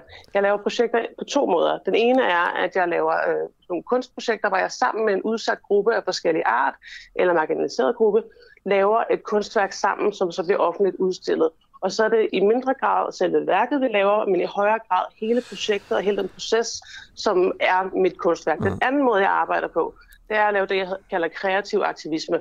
Men, og det synes jeg netop, det her tæppe er et klassisk eksempel ja, på. Men jeg skal bare lige forstå, er det så dit... mig, jeg gerne... Må lige tale færdig? Ja. Noget, jeg blandt andet forestiller mig, at jeg gerne vil bruge det her tæppe på bagefter, det er, at hver fredag, så klimasnakker jeg sammen med forskellige folk, der har valgt at gøre det for Christiansborg hver fredag. Og der tænker jeg, at det vil være oplagt at tage det tæppe med videre der og bruge det i ja. den aktivisme der. Okay. Så altså, er det sådan, at du har faktureret dit firma for det, du har brugt af ressourcer på at lave det tæppe?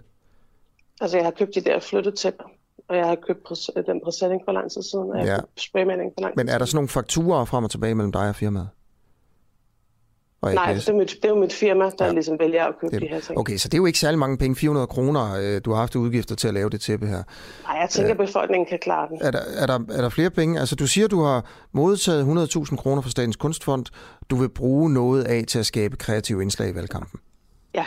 Er der, er der andet? Jeg lavede også øh, til, øhm, til Bilfri Søndag på Nørrebro.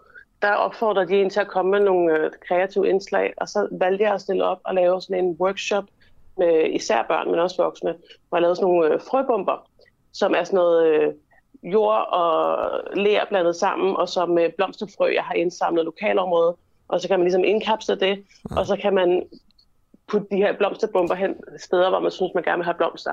Og der har jeg købt nogle sække jord og noget lær.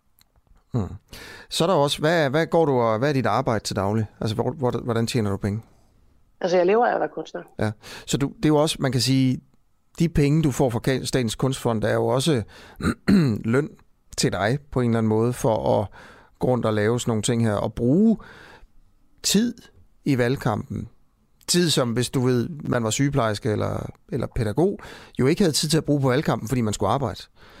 Men det er der, hvor jeg skriver, at jeg i forvejen havde sparet op til at kunne fokusere på det her de sidste seks måneder.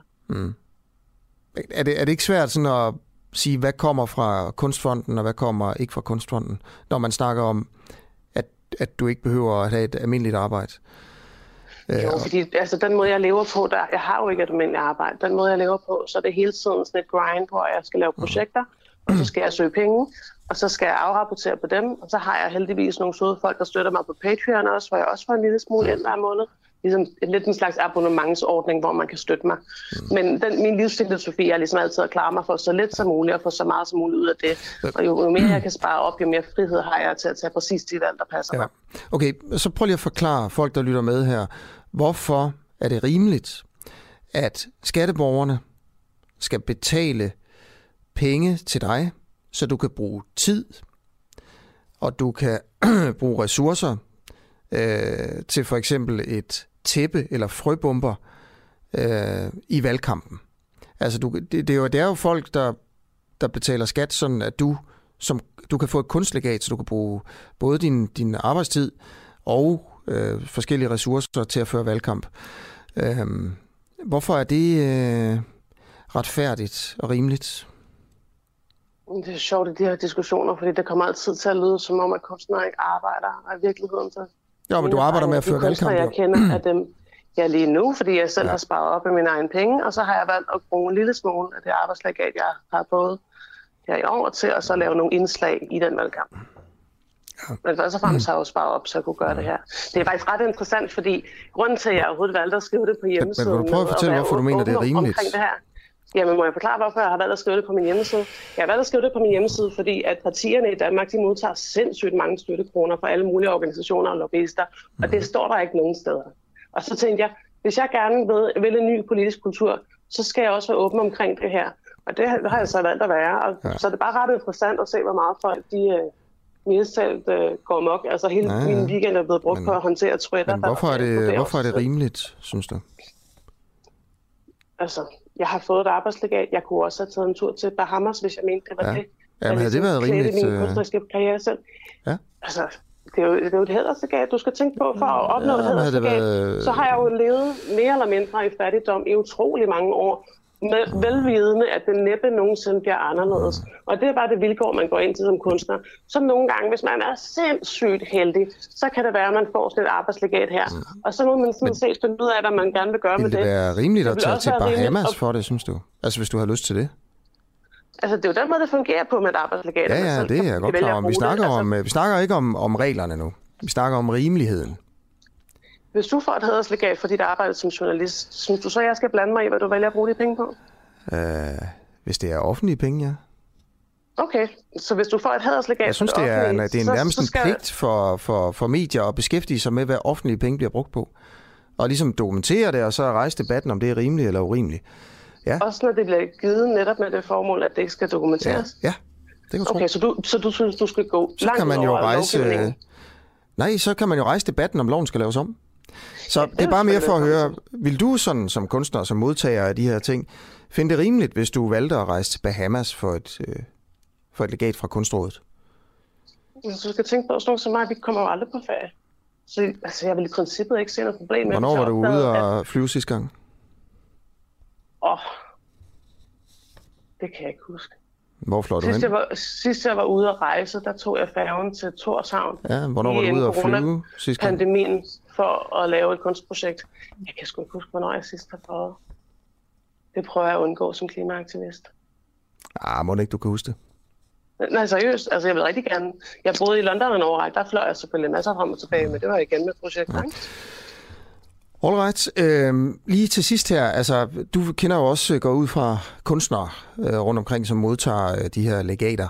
Øh, har du andre eksempler på, hvor man kan sige, ting, de har brugt øh, penge på, hvor man kunne tænke, ah, okay. Altså, nej, hvor nogen vil tænke, ah, okay, det, er, det, er det virkelig ting, som man skal bruge kunstpenge på?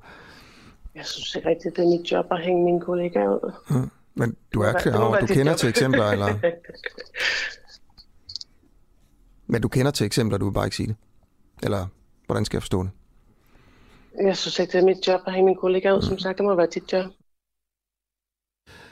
Ja, det er selvfølgelig et job, jeg gerne tager på mig, øh, og øh, det her, øh, det er altså øh, den uafhængige, du lytter til, hvor vi øh, også sætter fokus på, om der bliver brugt øh, dumme penge på at støtte øh, kunstnere her til morgen. Øh, og det her, det var altså Stine Lindemann, der havde modtaget 100.000 kroner fra øh, Statens Kunstfond i et arbejdslegat, og hun... Øh, øh, stillede altså op til, øh, til, øh, til borgerrepræsentationen under kommunalvalget i København, og det var i den forbindelse, vi lavede det her interview øh, med hende. Men der er altså lige blevet delt flere penge ud til, øh, til kunstnere, der er blevet øh, uddelt rejselegater og øh, arbejdslegater og, og den slags ting, og vi rejser bare debatten, jamen altså bruger vi pengene fornuftigt øh, på de her ting, og det kan sagtens være, at vi gør det, og jeg indrømmer gerne, at de historier, vi vælger, det er sådan de historier, hvor vi tænker, det er måske det mest åndssvage. Øh, eller det, det er måske der, hvor nogle mennesker vil synes, at det var det mest, mest åndssvage at bruge, øh, bruge penge på. Husk at skrive ind til mig, hvis du har kommentarer, ris eller ros øh, til, til programmet her. Skriv øh, sms 1245, øh, og så bare skriv øh, DUA først, det er UAH, og mellemrum, og så din besked, eller skriv til mig inde på Facebook. Jeg skal nok øh, se det hele. Øh, så vil vi bare lige nævne også øh, et, øh, et, et dødsfald fra, fra kendis verden. Den 43-årige tv-kendis Sidney Lee øh, er døde i går, og det er måske sådan, det var den første rigtig store kendis stjerne i, i Danmark, og måske øh, den... Øh, ja, den, den, den største, der har været. Øh, vi ved ikke præcis, hvorfor han døde, men ifølge Ekstrabladets oplysninger var politiet til stede, da, da, han, da den 43-årige sådan kendis her mistede, øh, mistede livet. Øh, og vores tanker går selvfølgelig til familien, det er klart. Øh, det er jo en tragisk, øh, en, en tragisk historie, at, at han er død som 43-årig.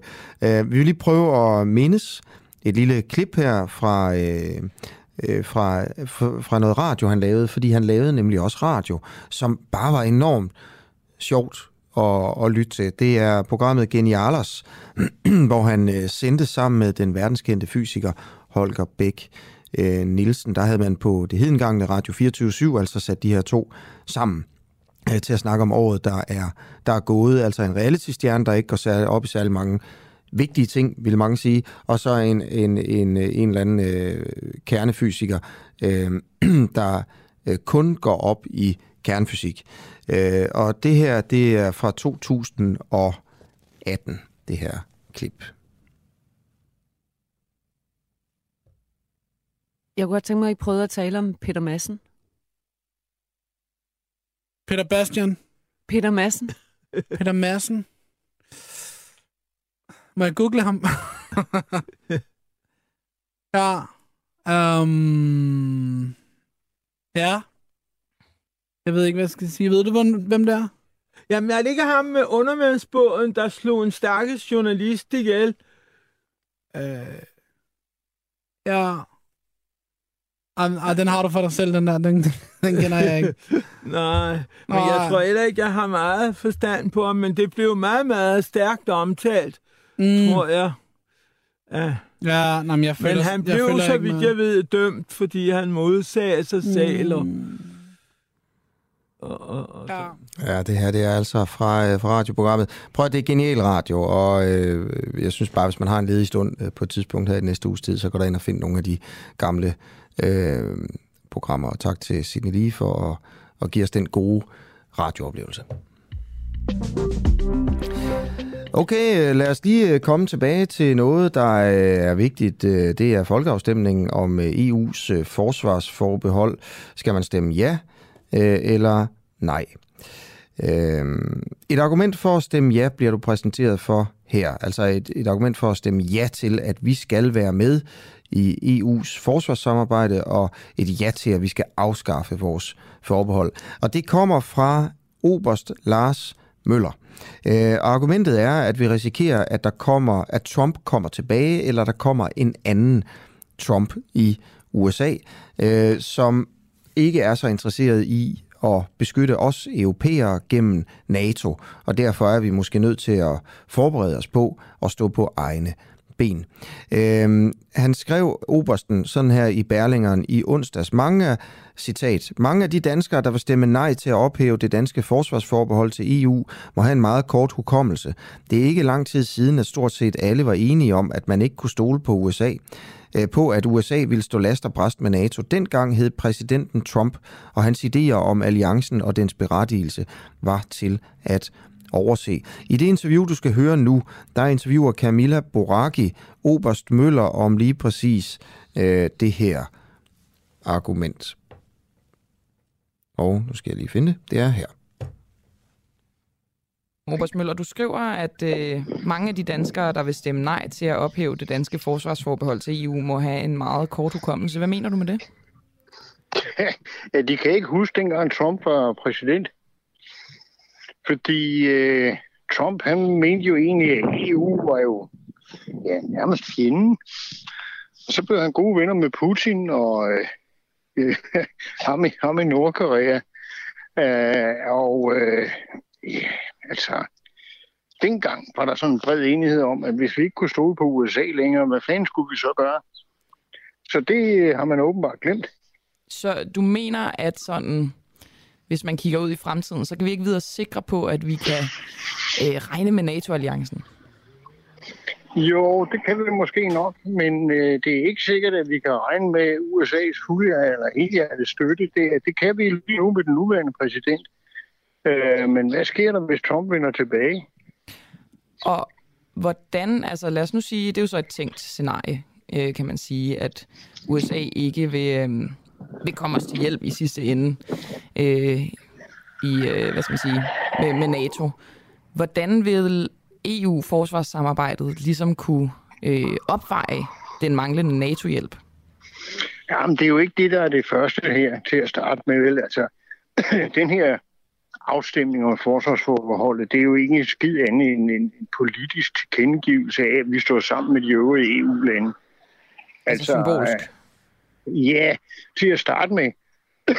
Men det er, jo, det er jo ikke umuligt, at hvis det udvikler sig sådan, som der var tendenser til under Trump, øh, jamen så bliver vi sgu nødt til at kunne klare tingene selv. Men kan vi det med et øh, EU-forsvarssamarbejde, som jo ikke er en forsvarsalliance? Ja, ikke som det ser ud i øjeblikket. Øh, fordi, øh, altså, der må jeg sgu indrømme, at, at den tidligere forsvarsminister Søren Gade havde jo ret i, at EU kan jo ikke slå en, en bule i en hat. Øh, ovenkøben blød hat. Øh, men, øh, men et eller andet sted hen, hvis vi ikke kan stole på USA og NATO, så bliver vi jo nødt til at slå sammen i Europa. Og det er det, jeg ser den her afstemning som. Vil vi være en del af det, eller vil vi ikke? Men kan man ikke sige, at der er jo øh, ting i traktaten, som decideret forhindrer, at, øh, eller i hvert fald besværliggør, at der skulle komme en, en EU her, så skulle, burde man ikke, øh, i stedet for bare stemme ja, så kigge andre steder hen i, i det Jo, scenarie, for hvor... eksempel. Ja, hvorhen? Altså, proble- problemet er jo, at der er ikke andre steder end Europa, og enten bliver vi enige om at stå sammen, eller også får vi Ukraine om igen. Mm. Så, så politikerne har ret, når de bruger Ukraine som, øh, hvad skal man sige, belæg for, at vi skal fjerne forbeholdet, efter din Ja, mening? det synes, det synes jeg jo, fordi altså, det er jo ikke noget med at sige ja til en ikke eksisterende EU her. Øh, altså, det, er jo, det er jo fuldstændig tåbeligt. Det er der jo kun øh, folk, der drømmer op, fordi de... Øh, ja, altså, jeg ved sgu ikke rigtig, hvorfor de gør det. Øh, fordi øh, ser du på det på en lille smule længere sigt, så længe USA er fast forankret i NATO-alliancen, har vi ikke noget problem. Øh, men i det øjeblik, at USA under Trump for eksempel trækker sig ud, så har vi fandme et problem, der er til at få øje på. Hvis vi lige vender tilbage til det der med Ukraine, altså jeg, det, det, det, jeg forstår simpelthen ikke, at man kan bruge det som belæg for, at vi skal gå ind i uh, forsvarssamarbejdet i EU. Altså, hvad skulle det have gjort af forskel for krigen i Ukraine, at vi var med i EU's forsvarssamarbejde? Ingenting. Men, øh, men e, Ukraine er jo et eksempel på, at Rusland ikke anvender de samme regler, som vi andre gør. Det, at du indleder en angrebskrig for at få hentet noget territorium, det var noget, man gjorde øh, før. Ja, jeg lige vil sige næsten før, før Første Verdenskrig. Ikke? Og, og hvis det er sådan, så og Rusland ikke accepterer internationale samtaler, eller slutter aftaler, og, og skal vi kalde det, det hele det aftalekompleks, som består i, at man skriver under på, at landenes territorium er ukrænkeligt osv. osv., så viser det kun for mig, at det kan de finde på at gøre igen. Nok ikke lige med det samme, fordi det er jo stærkt i gang med at forbløde i Ukraine. Mm. Men på sigt er det jo sådan, at det er jo en helt ny situation. Fordi, øh, og, det, og det er Ukraine, der, der lavede den skilsætning, nemlig at det var jo helt utænkeligt før, og alle, også mig selv, troede jo, at det kunne han da ikke finde på. Men det har han vist, at det kunne han. Og hvis han kunne finde på det med Ukraine, hvor stopper det så? Mm. Og, det, og det, er jo mere, det er jo mere den øh, tendens i det, og derfor kan jeg sagtens forstå, at vores politikere bruger Ukraine som, øh, som startskud for, at jamen, vi bliver nødt til at stå sammen med de øvrige europæiske øh, lande, også selvom det er rent det er jo rent politisk. Det har jo ikke rigtig nogen større betydning, efter min mening, mm. øh, om, vi for, om vi forlader det her øh, forbehold eller ej. Andet end det politiske og det signal, der hedder, at vi bliver nødt til at stå sammen. I, øh, efter din mening, altså nu det her med en EU her, det er jo noget, som øh, ja-siden garanterer, det kommer ikke til at ske, og det er noget, som nej-siden frygter kommer til at ske. Men jeg synes, der mangler lidt det synspunkt, dem som gerne vil have en EU her. Kunne det være dig? Ja, altså, det har jeg lidt svært ved at se lige nu. Øh, jeg kunne, jeg kunne glimrende forestille mig spørgsmål om, hvem fanden skulle bestemme over den her. Og øh, altså, man har jo hele tiden erklæret, skal vi kalde det det militære samarbejde i EU, som værende en død af. Mm. Øh, og det, det mener jeg egentlig også, det er på, på nuværende tidspunkt. Men det kan godt være, at det ikke bliver ved med at være det. Det kommer jo an på, hvordan situationen tegner sig efter den næste amerikanske præsidentvalg. Mm.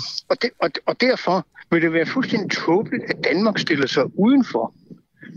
Øh, fordi hvis det er, at amerikanerne, lad os håbe, det aldrig sker, men hvis de trækker sig ud af NATO, eller siger, at de vil hellere bruge deres ressourcer øh, på Kina og, og, og Stillehavet, jamen hvad skal vi så? Skal vi vente på, at, øh, at Putin synes nu, at han lige har Estland? Eller, eller skal vi forberede os på, at det, det kan han godt skyde en hvid pind efter? Lad os sige, at øh, EU-forsvaret ikke var øh, fuldstændig dødt. Altså lad os sige, at man kunne få det op og køre igen. Vil du så synes, at det var en god idé, at vi afgav noget suverænitet i den retning, altså overgav øh, bestemmelsen over vores tropper til øh, kræfter i EU? Altså, nu skal man jo lade være med at være hysterisk. Det gør vi jo hele tiden øh, i FN-sammenhæng. Altså, hold nu op. Da, da vi var indsat i Jugoslavien, eller det tidligere Jugoslavien, nærmere bestemt Bosnien, så var det jo FN, der udstedte ordre og, og, og gjorde ved. Øh, så, så det er der ikke noget mærkeligt i. Øh, det har man bare glemt. Men hver eneste gang vi afgiver øh, soldater til FN, så er det jo den situation, at de er under kommando af nogle andre. Og det er selvfølgelig også derfor, man øh, hiver det i Folketinget efter grundlovens paragraf 19. Mm. Og øh, jeg vil da ikke afvise, om ja, hvornår midtvejsvalget, det er lige om lidt, og så kommer der et præsidentvalg. Og hvis Trump nu vender tilbage, så er vi sgu da totalt blødkogte idioter, ikke om vi sidder med ved bordet og være med til at designe. Hvad fanden gør vi så? Okay. Jamen, øh, nu tror jeg nærmest, at mit sidste spørgsmål er overflødigt. Det var, hvad du ville stemme den 1. juni. Men kan du lige sige det alligevel? Jo, jo, men altså, altså, jeg stemmer selvfølgelig ja, og jeg stemmer ja ikke til en måske kommende EU her, fordi det er der jo blevet øh, forsikret for, at så skal vi jo til stemmeurnerne igen, hvis det var, at vi vil opstille en permanent EU her. Men vi skal også lige huske, at NATO har jo heller ikke nogen permanent her. Så jeg forstår slet ikke det scenarie, at det, at vi smider vores forbehold væk, gør pludselig, at så opstår der en EU her, når vi ikke engang har en NATO her. Det er hul i hovedet. Lad, os, øh, lad det være det sidste ord, Robert Møller.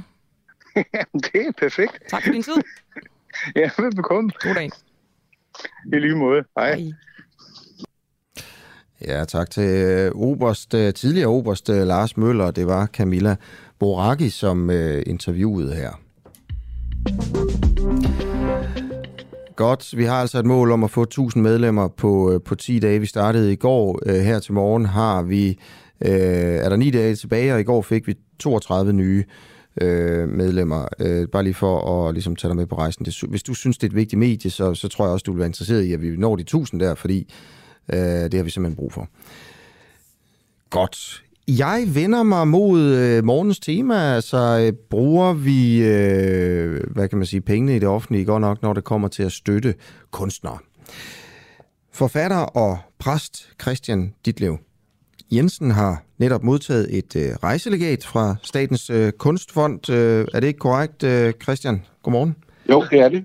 Ja. Godmorgen. Øh, jeg har jo læst om det på Facebook, hvor jeg, hvor jeg følger dig, og øh, jeg troede faktisk først, det var en vidighed. Er det ikke rigtigt? Jeg så skrev til dig, kan det virkelig passe? Jo, det er noget? Ja. Øh, tak fordi du vil fortælle om det i dag. Øh, det jeg fik ud af det, det var, at du har fået et rejselegat fra Statens Kunstfond, som du blandt andet har tænkt dig at bruge til at rejse rundt i Europa og spise kager. Øh, og du havde endda skrevet i din ansøgning, at det var det, du ville. Øh, vil du prøve at fortælle lidt om det? Det kan jeg sagtens. Øh, jeg sendte en ansøgning ind til Statens Kunstfond og, øh, og bad om penge til et research-rejselegat. Øh, og det er sådan meget almindeligt, hvis man skal skrive en roman, der handler om et eller andet, eller et teaterstykke, eller lave en film, der handler om øh, for eksempel Rusland, så kan man søge et rejselegat om at komme til Rusland og se, hvordan det ser ud, og hvordan der lugter, og hvordan folk er og så videre, øh, besøge museer og den slags. Og jeg er i gang med at skrive en, øh, en stor roman til Gyldendal, som, som er sådan en slags øh, efterfølger til to andre romaner, jeg har skrevet. Jeg har skrevet en, der handler om gastronomi og selvmord på et tidspunkt i 2004, og så har jeg sidste år øh, udgivet en, en tyk roman om, øh, om alkoholisme og, og drikkevarer, kan man sige. Alle mulige former for drikkevarer. Øh, og så er jeg i gang nu med sådan bind 3 i serien, som handler om det søde køkken, kager og desserter og den slags. Mm. Og så øh, har jeg søgt et øh, rejselegat for at researche den roman. Ja. Så det er, det er faktisk helt sandt. Ja, og det er helt sandt. Og øh, det her med, at du, du vil bruge pengene til at rejse rundt i Europa og spise kager, Øh, vil du fortælle lidt om, øh, øh hvor du vil rejse hen, og øh, altså, hvilke, hvilke kager du vil spise, eller hvordan du vil, altså, hvad du vil gøre. Ja. Altså faktisk er det meget sjovt, fordi jeg kan egentlig ikke sige så meget om, for eksempel hvilke kager jeg vil spise, fordi en, en del af research, øh, altså en del af pointen med de her legater, det er jo, at man kommer ud steder, hvor man øh, aldrig har været før, og hvor der er nogle ting, man skal undersøge, men slet ikke ved, hvad er. Øh, men, men jeg har da et, et, et, et, øh, nogle bud på det. Jeg, jeg har skrevet i ansøgningen, at øh, jeg skal lave, jeg skal ligesom konstruere en hovedperson, der har en baggrund i Centraleuropa. En, en øh, sådan en jødisk familie, der, der stammer dernede fra. Øhm, og fordi vinerbrødet er opstået i København med baggrund i Wien, som jo ligger sådan meget dybt inde i Centraleuropa i virkeligheden, så har jeg lavet sådan en familie, der kommer derfra. Øhm, og øh, derfor så går turen til Wien og så videre til Budapest, øh, som egentlig ligger ret tæt på Wien. Øhm, så det er sådan en lidt koncentreret lille rejse med sådan to, måske tre øh, sådan store byer, jeg ligesom skal ja. besøge. Og har du tænkt dig at spendere meget tid i konditorier så? Ja, altså jeg, jeg har været på sådan en slags for research tur her for nylig, hvor jeg var i Wien, og der nåede jeg det i hvert fald sådan, jeg tror 10, 10, 12, 13 stykker. Øhm, og det er jo meget sådan noget med at sidde der og mærke stemningen og se interiøret og så videre. Men så er der også sådan en meget systematisk øh, undersøgelse af, af, hvad hedder det, af den del af gastronomien, som altså tilfældigvis er meget øh, lækker og, øh, og spændende, mm. øh, som er forskellige kager. Og lige i det område er der sådan nogle, nogle meget spændende nogle. Mm. Og det er jo øh, folk, øh, der lige nu er på vej på arbejde, som betaler for, at du kan rejse afsted jo. Og det er også derfor, vi ligesom øh, tager det op her. Hvor mange penge har du fået fra øh, Kunstfonden? Øh, 10.000, og, øh, og sådan det, det Facebook-opslag, jeg lavede, det var jo sådan lidt, øh, lidt kægt, kan man sige. Det er det, der hedder en journalistisk stramning, fordi jeg skal jo ikke bruge 10.000 på kager, men jeg skal bruge en del af pengene på rejser og hotelophold og så videre, som man jo skal, når man rejser. Øh, og jeg skal lige sige en ting, fordi nu siger du det på den der måde, at folk er på vej på arbejde. Men det her, det er jo sådan set mit arbejde, og jeg er helt sikker på, at nogle af dem, der er på vej på arbejde, de skal spise store forretningsfrokoster inde i København, eller de skal, hvad hedder det, lave et eller andet, som er enormt sjovt og hyggeligt. Øh, måske er de musikpædagoger, eller et eller andet andet, som folk på fabrik vil misunde dem. Så der er jo ikke sådan, der er jo sådan helt vanvittigt. Hvorfor betaler du ikke selv for at tage ned det, det, til øh, Wien øh, på den her tur? Det, det interessante ved... Øh, jeg, ved, jeg tror faktisk, det er noget lidt nyt, at de er begyndt på at lave den her type legat, som jeg har fået. Mm.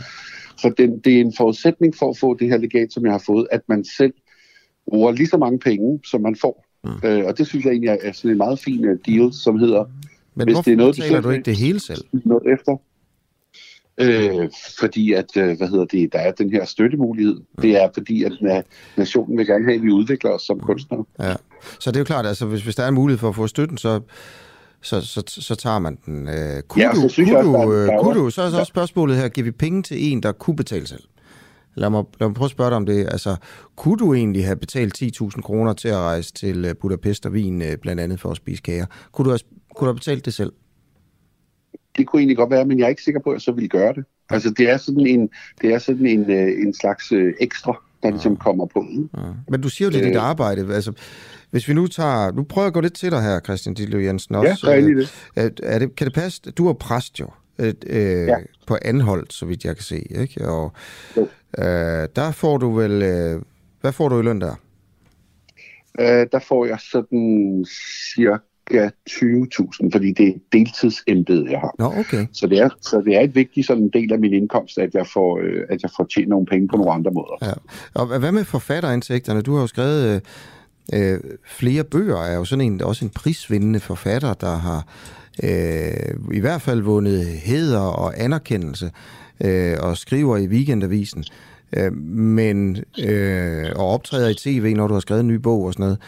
Øh, men hvordan går det med indtægter fra øh, forfattervirksomheden? Kan du prøve at sætte nogle... Øh, ja, det kan jeg sagtens. Altså, man, man, man kan jo sige det på den måde, at det minder egentlig lidt om øh, musikere, det som er ved at ske med øh, forfatterbranchen. Altså, der er mange, der hører lydbøger, og der er mange, der læser, der er ikke så mange, der læser e-bøger måske, men de låner måske e-bøger på biblioteket. Men især lydbøger er jo blevet sådan meget, meget omfattende og sådan udbredt. Og der tjener man utrolig lidt. Det minder sådan lidt om streaming øh, for musik. Øhm, og derfor så er indtjeningen som flyttet til øh, live-optræden, hvis man kan sige det sådan. Man tjener faktisk mere på foredrag og sådan noget, end man mm. gør på... Øh, Hvad tjener på, du på, på de ting? Altså, hvis nu tager sidste år, øh, du, øh, du holder foredrag, der er bibliotekspenge, der er en lille smule penge fra lydbøger, øh, du har jo også øh, den her nye bog øh, om alkoholisme, der hed Bar. Jeg mener, den kom sidste år. Øh, ja, det gør. Ja. Øh, hvad, hvad, hvad tjente du sidste år på, på, på sådan alle de der forfatteraktiviteter, eller hvad man skal kalde det? Altså jeg tror, hvis man lægger det hele sammen, så passer det egentlig meget godt med, at det er et halvtids øh, arbejde, altså i, i indtægt på de gode år. Mm. Øh, så, så jeg tror, at sidste år kommer jeg nok til at tjene sådan, måske det samme som, øh, som hvad hedder det, øh, som, som ved at være præst. Men der skal man huske på, at det er altså øh, ved at, at for eksempel øh, tage færge og bil øh, til øh, Frederikshavn og holde et foredrag og sove på hotel og alt muligt andet. Ikke? Altså, øh, okay. Og det er jo meget spændende og hyggeligt, men, ja. men det er arbejde. Jeg vil jo gerne lave historien her om øh, en, en mand med en stor indtægt, der alligevel suger på lappen. Uh, men jeg kan se, at jeg kan ikke rigtig øh, få, få den vinkel igennem her. Men, men det kan være, Christi Ditte Jensen, at du så kan fortælle mig, øh, om den roadtrip, der også blev betalt øh, til USA. Øh, fordi det gjorde du, da jeg skrev til dig på Facebook. Du har endda fået penge til en gang, da du var oversætter, sagde du. Og få penge til ja. at rejse til USA, for ligesom at indsnuse atmosfæren på en eller anden måde. Og det, det betalte det offentlige Ja, også. det, det, det er faktisk en, en god historie, synes jeg, fordi den, den, den, bevi, den viser, synes jeg, hvad det, hvad det hele går ud på. Øh, jeg havde oversat nogle øh, bøger, blandt andet øh, den amerikanske samfundskritiker Michael Moores øh, forfatterskab, har jeg oversat til dansk, i hvert fald de første dele af det. Øh, og så var jeg sådan godt i gang med at begynde at oversætte bøger fra amerikansk, og så havde jeg udgivet en bog, hvor jeg fik noget kritik, fordi der var sådan nogle nuancer i sproget. Jeg havde, øh, altså der var en eller anden, der var, havde boet mange år i USA, som skrev i en anmeldelse, at jeg havde taget fejl af nogle ord, øh, og, så, og, og det irriterede mig helt vildt. og, så, og så var der en eller anden, som sagde, så må du søge et, arbejds, et, et, et rejselegat, så du kan lære noget mere amerikansk. Og så kan jeg huske, at jeg selv spurgte, kan man det? Øh, og så sag, sagde en eller anden oversætter, ja, du søger bare, så får du øh, en rejse betalt til USA. Og så lavede jeg sådan en ansøgning og fik øh, 30.000 var det dengang, øh, og det er faktisk helt tilbage i 2008, tror jeg det var. Øh, og der kan jeg huske, at jeg sådan lidt øh, grinede lidt for mig selv og tænkte, det er lige meget vildt, at man kan få øh, så mange penge til, til øh, som nærmest under påskud af, at man vil lære noget amerikansk og kende amerikansk kultur bedre osv.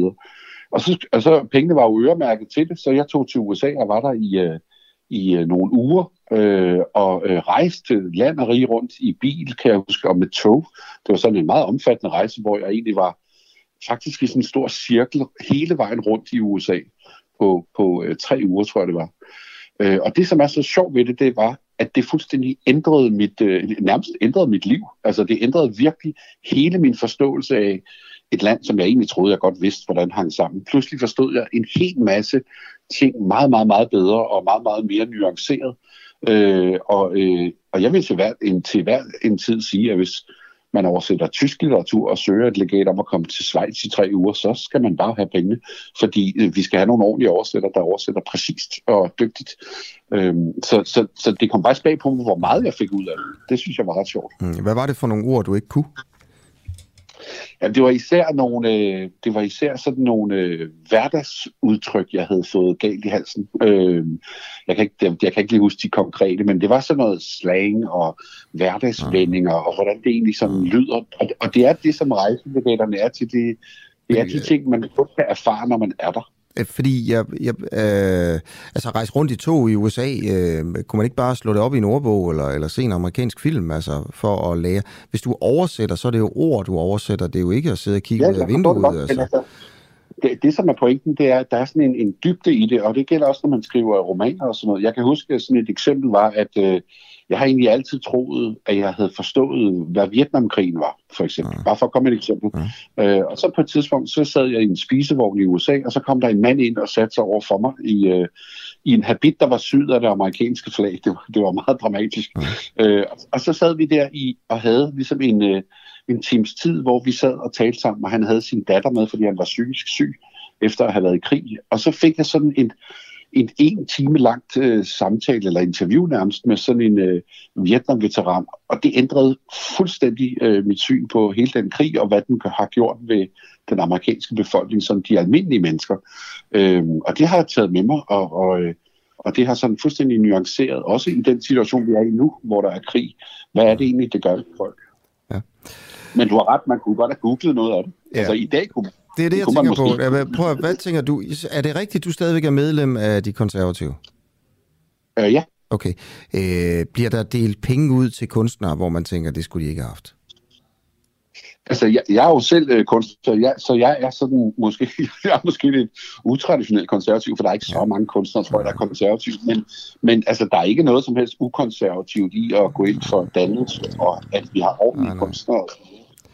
Men der bliver, jeg tror, jeg vil sige det på den måde, at øh, jeg tror, der er mange ting, der provokerer folk. Øh, så for eksempel har vi den her sag med bysten her for nylig, hvor der er delt penge ud.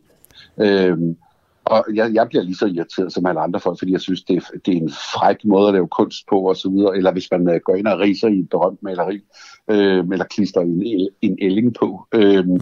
som skete for nylig. Øh, Men, hvad hedder det, men, men som kunstner synes jeg også, at det egentlig er meget interessant at se, hvor, hvor går grænsen. Den, det raseri, der er lige nu, det er jo en form for kunstdebat på en måde. Ja. Okay, Christian Ditlev Jensen, tusind tak, fordi du vil øh, være med øh, til et øh, interview om, øh, om det her. Altså betaler vi øh, dumme penge til, til kunstnere øh, i form af rejselegater, for eksempel, som du fortalte om her, men det kunne også være øh, arbejdslegater.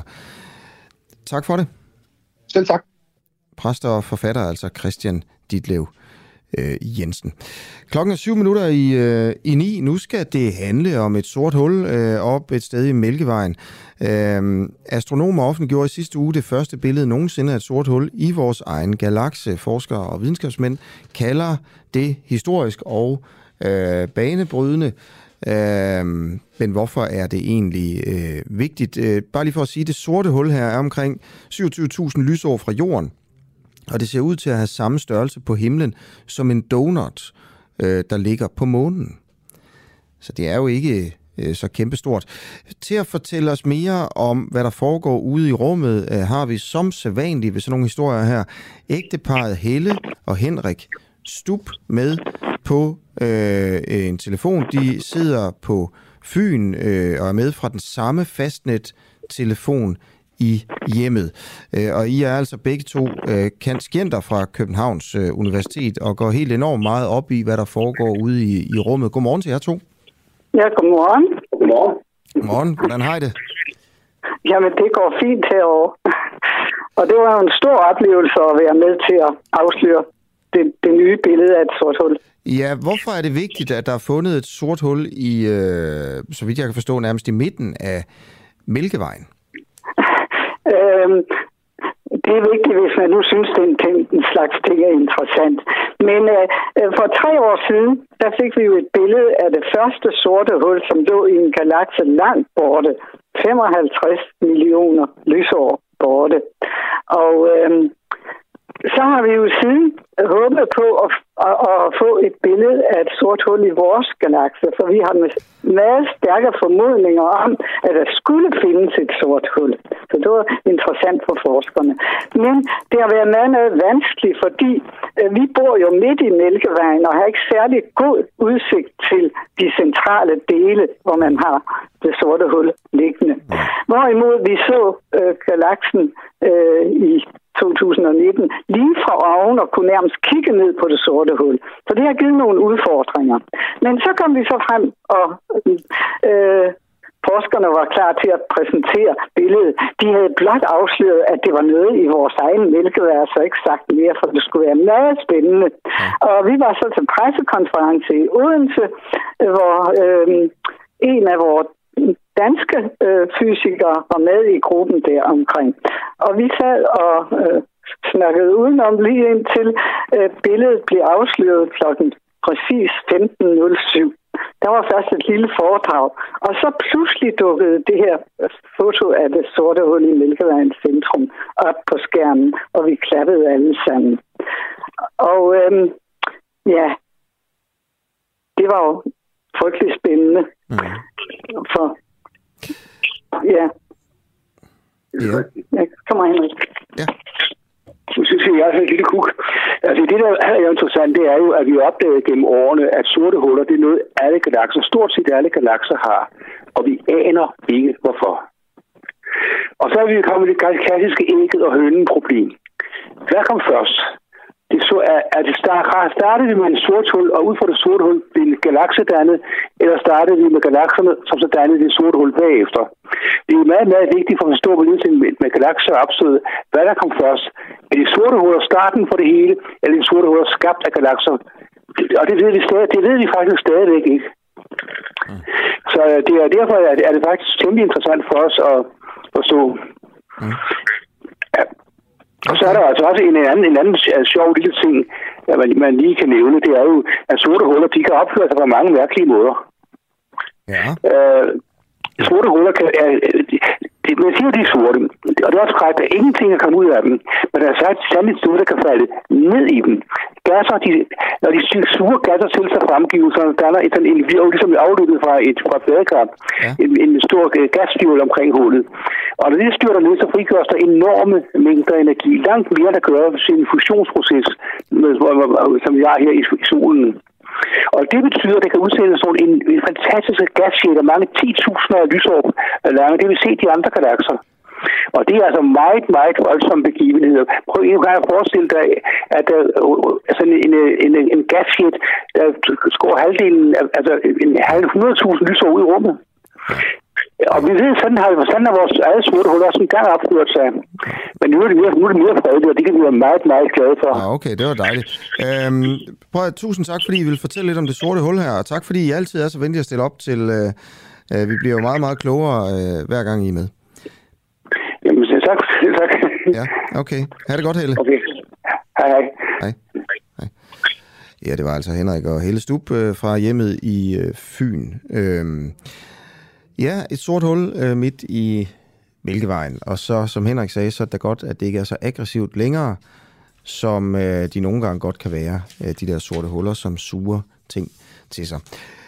Udsendelsen er ved at være færdig i dag. Øh, der er jeg kun tilbage selvfølgelig at sige tusind tak til Clara og Barry, som øh, var med på morgenholdet øh, i dag, og Peter Svarts, der redigerede udsendelsen, og alle de øh, journalister, der hjalp med at finde historierne i, øh, i går. Og så øh, fortsætter den uafhængige selvfølgelig efter klokken 9.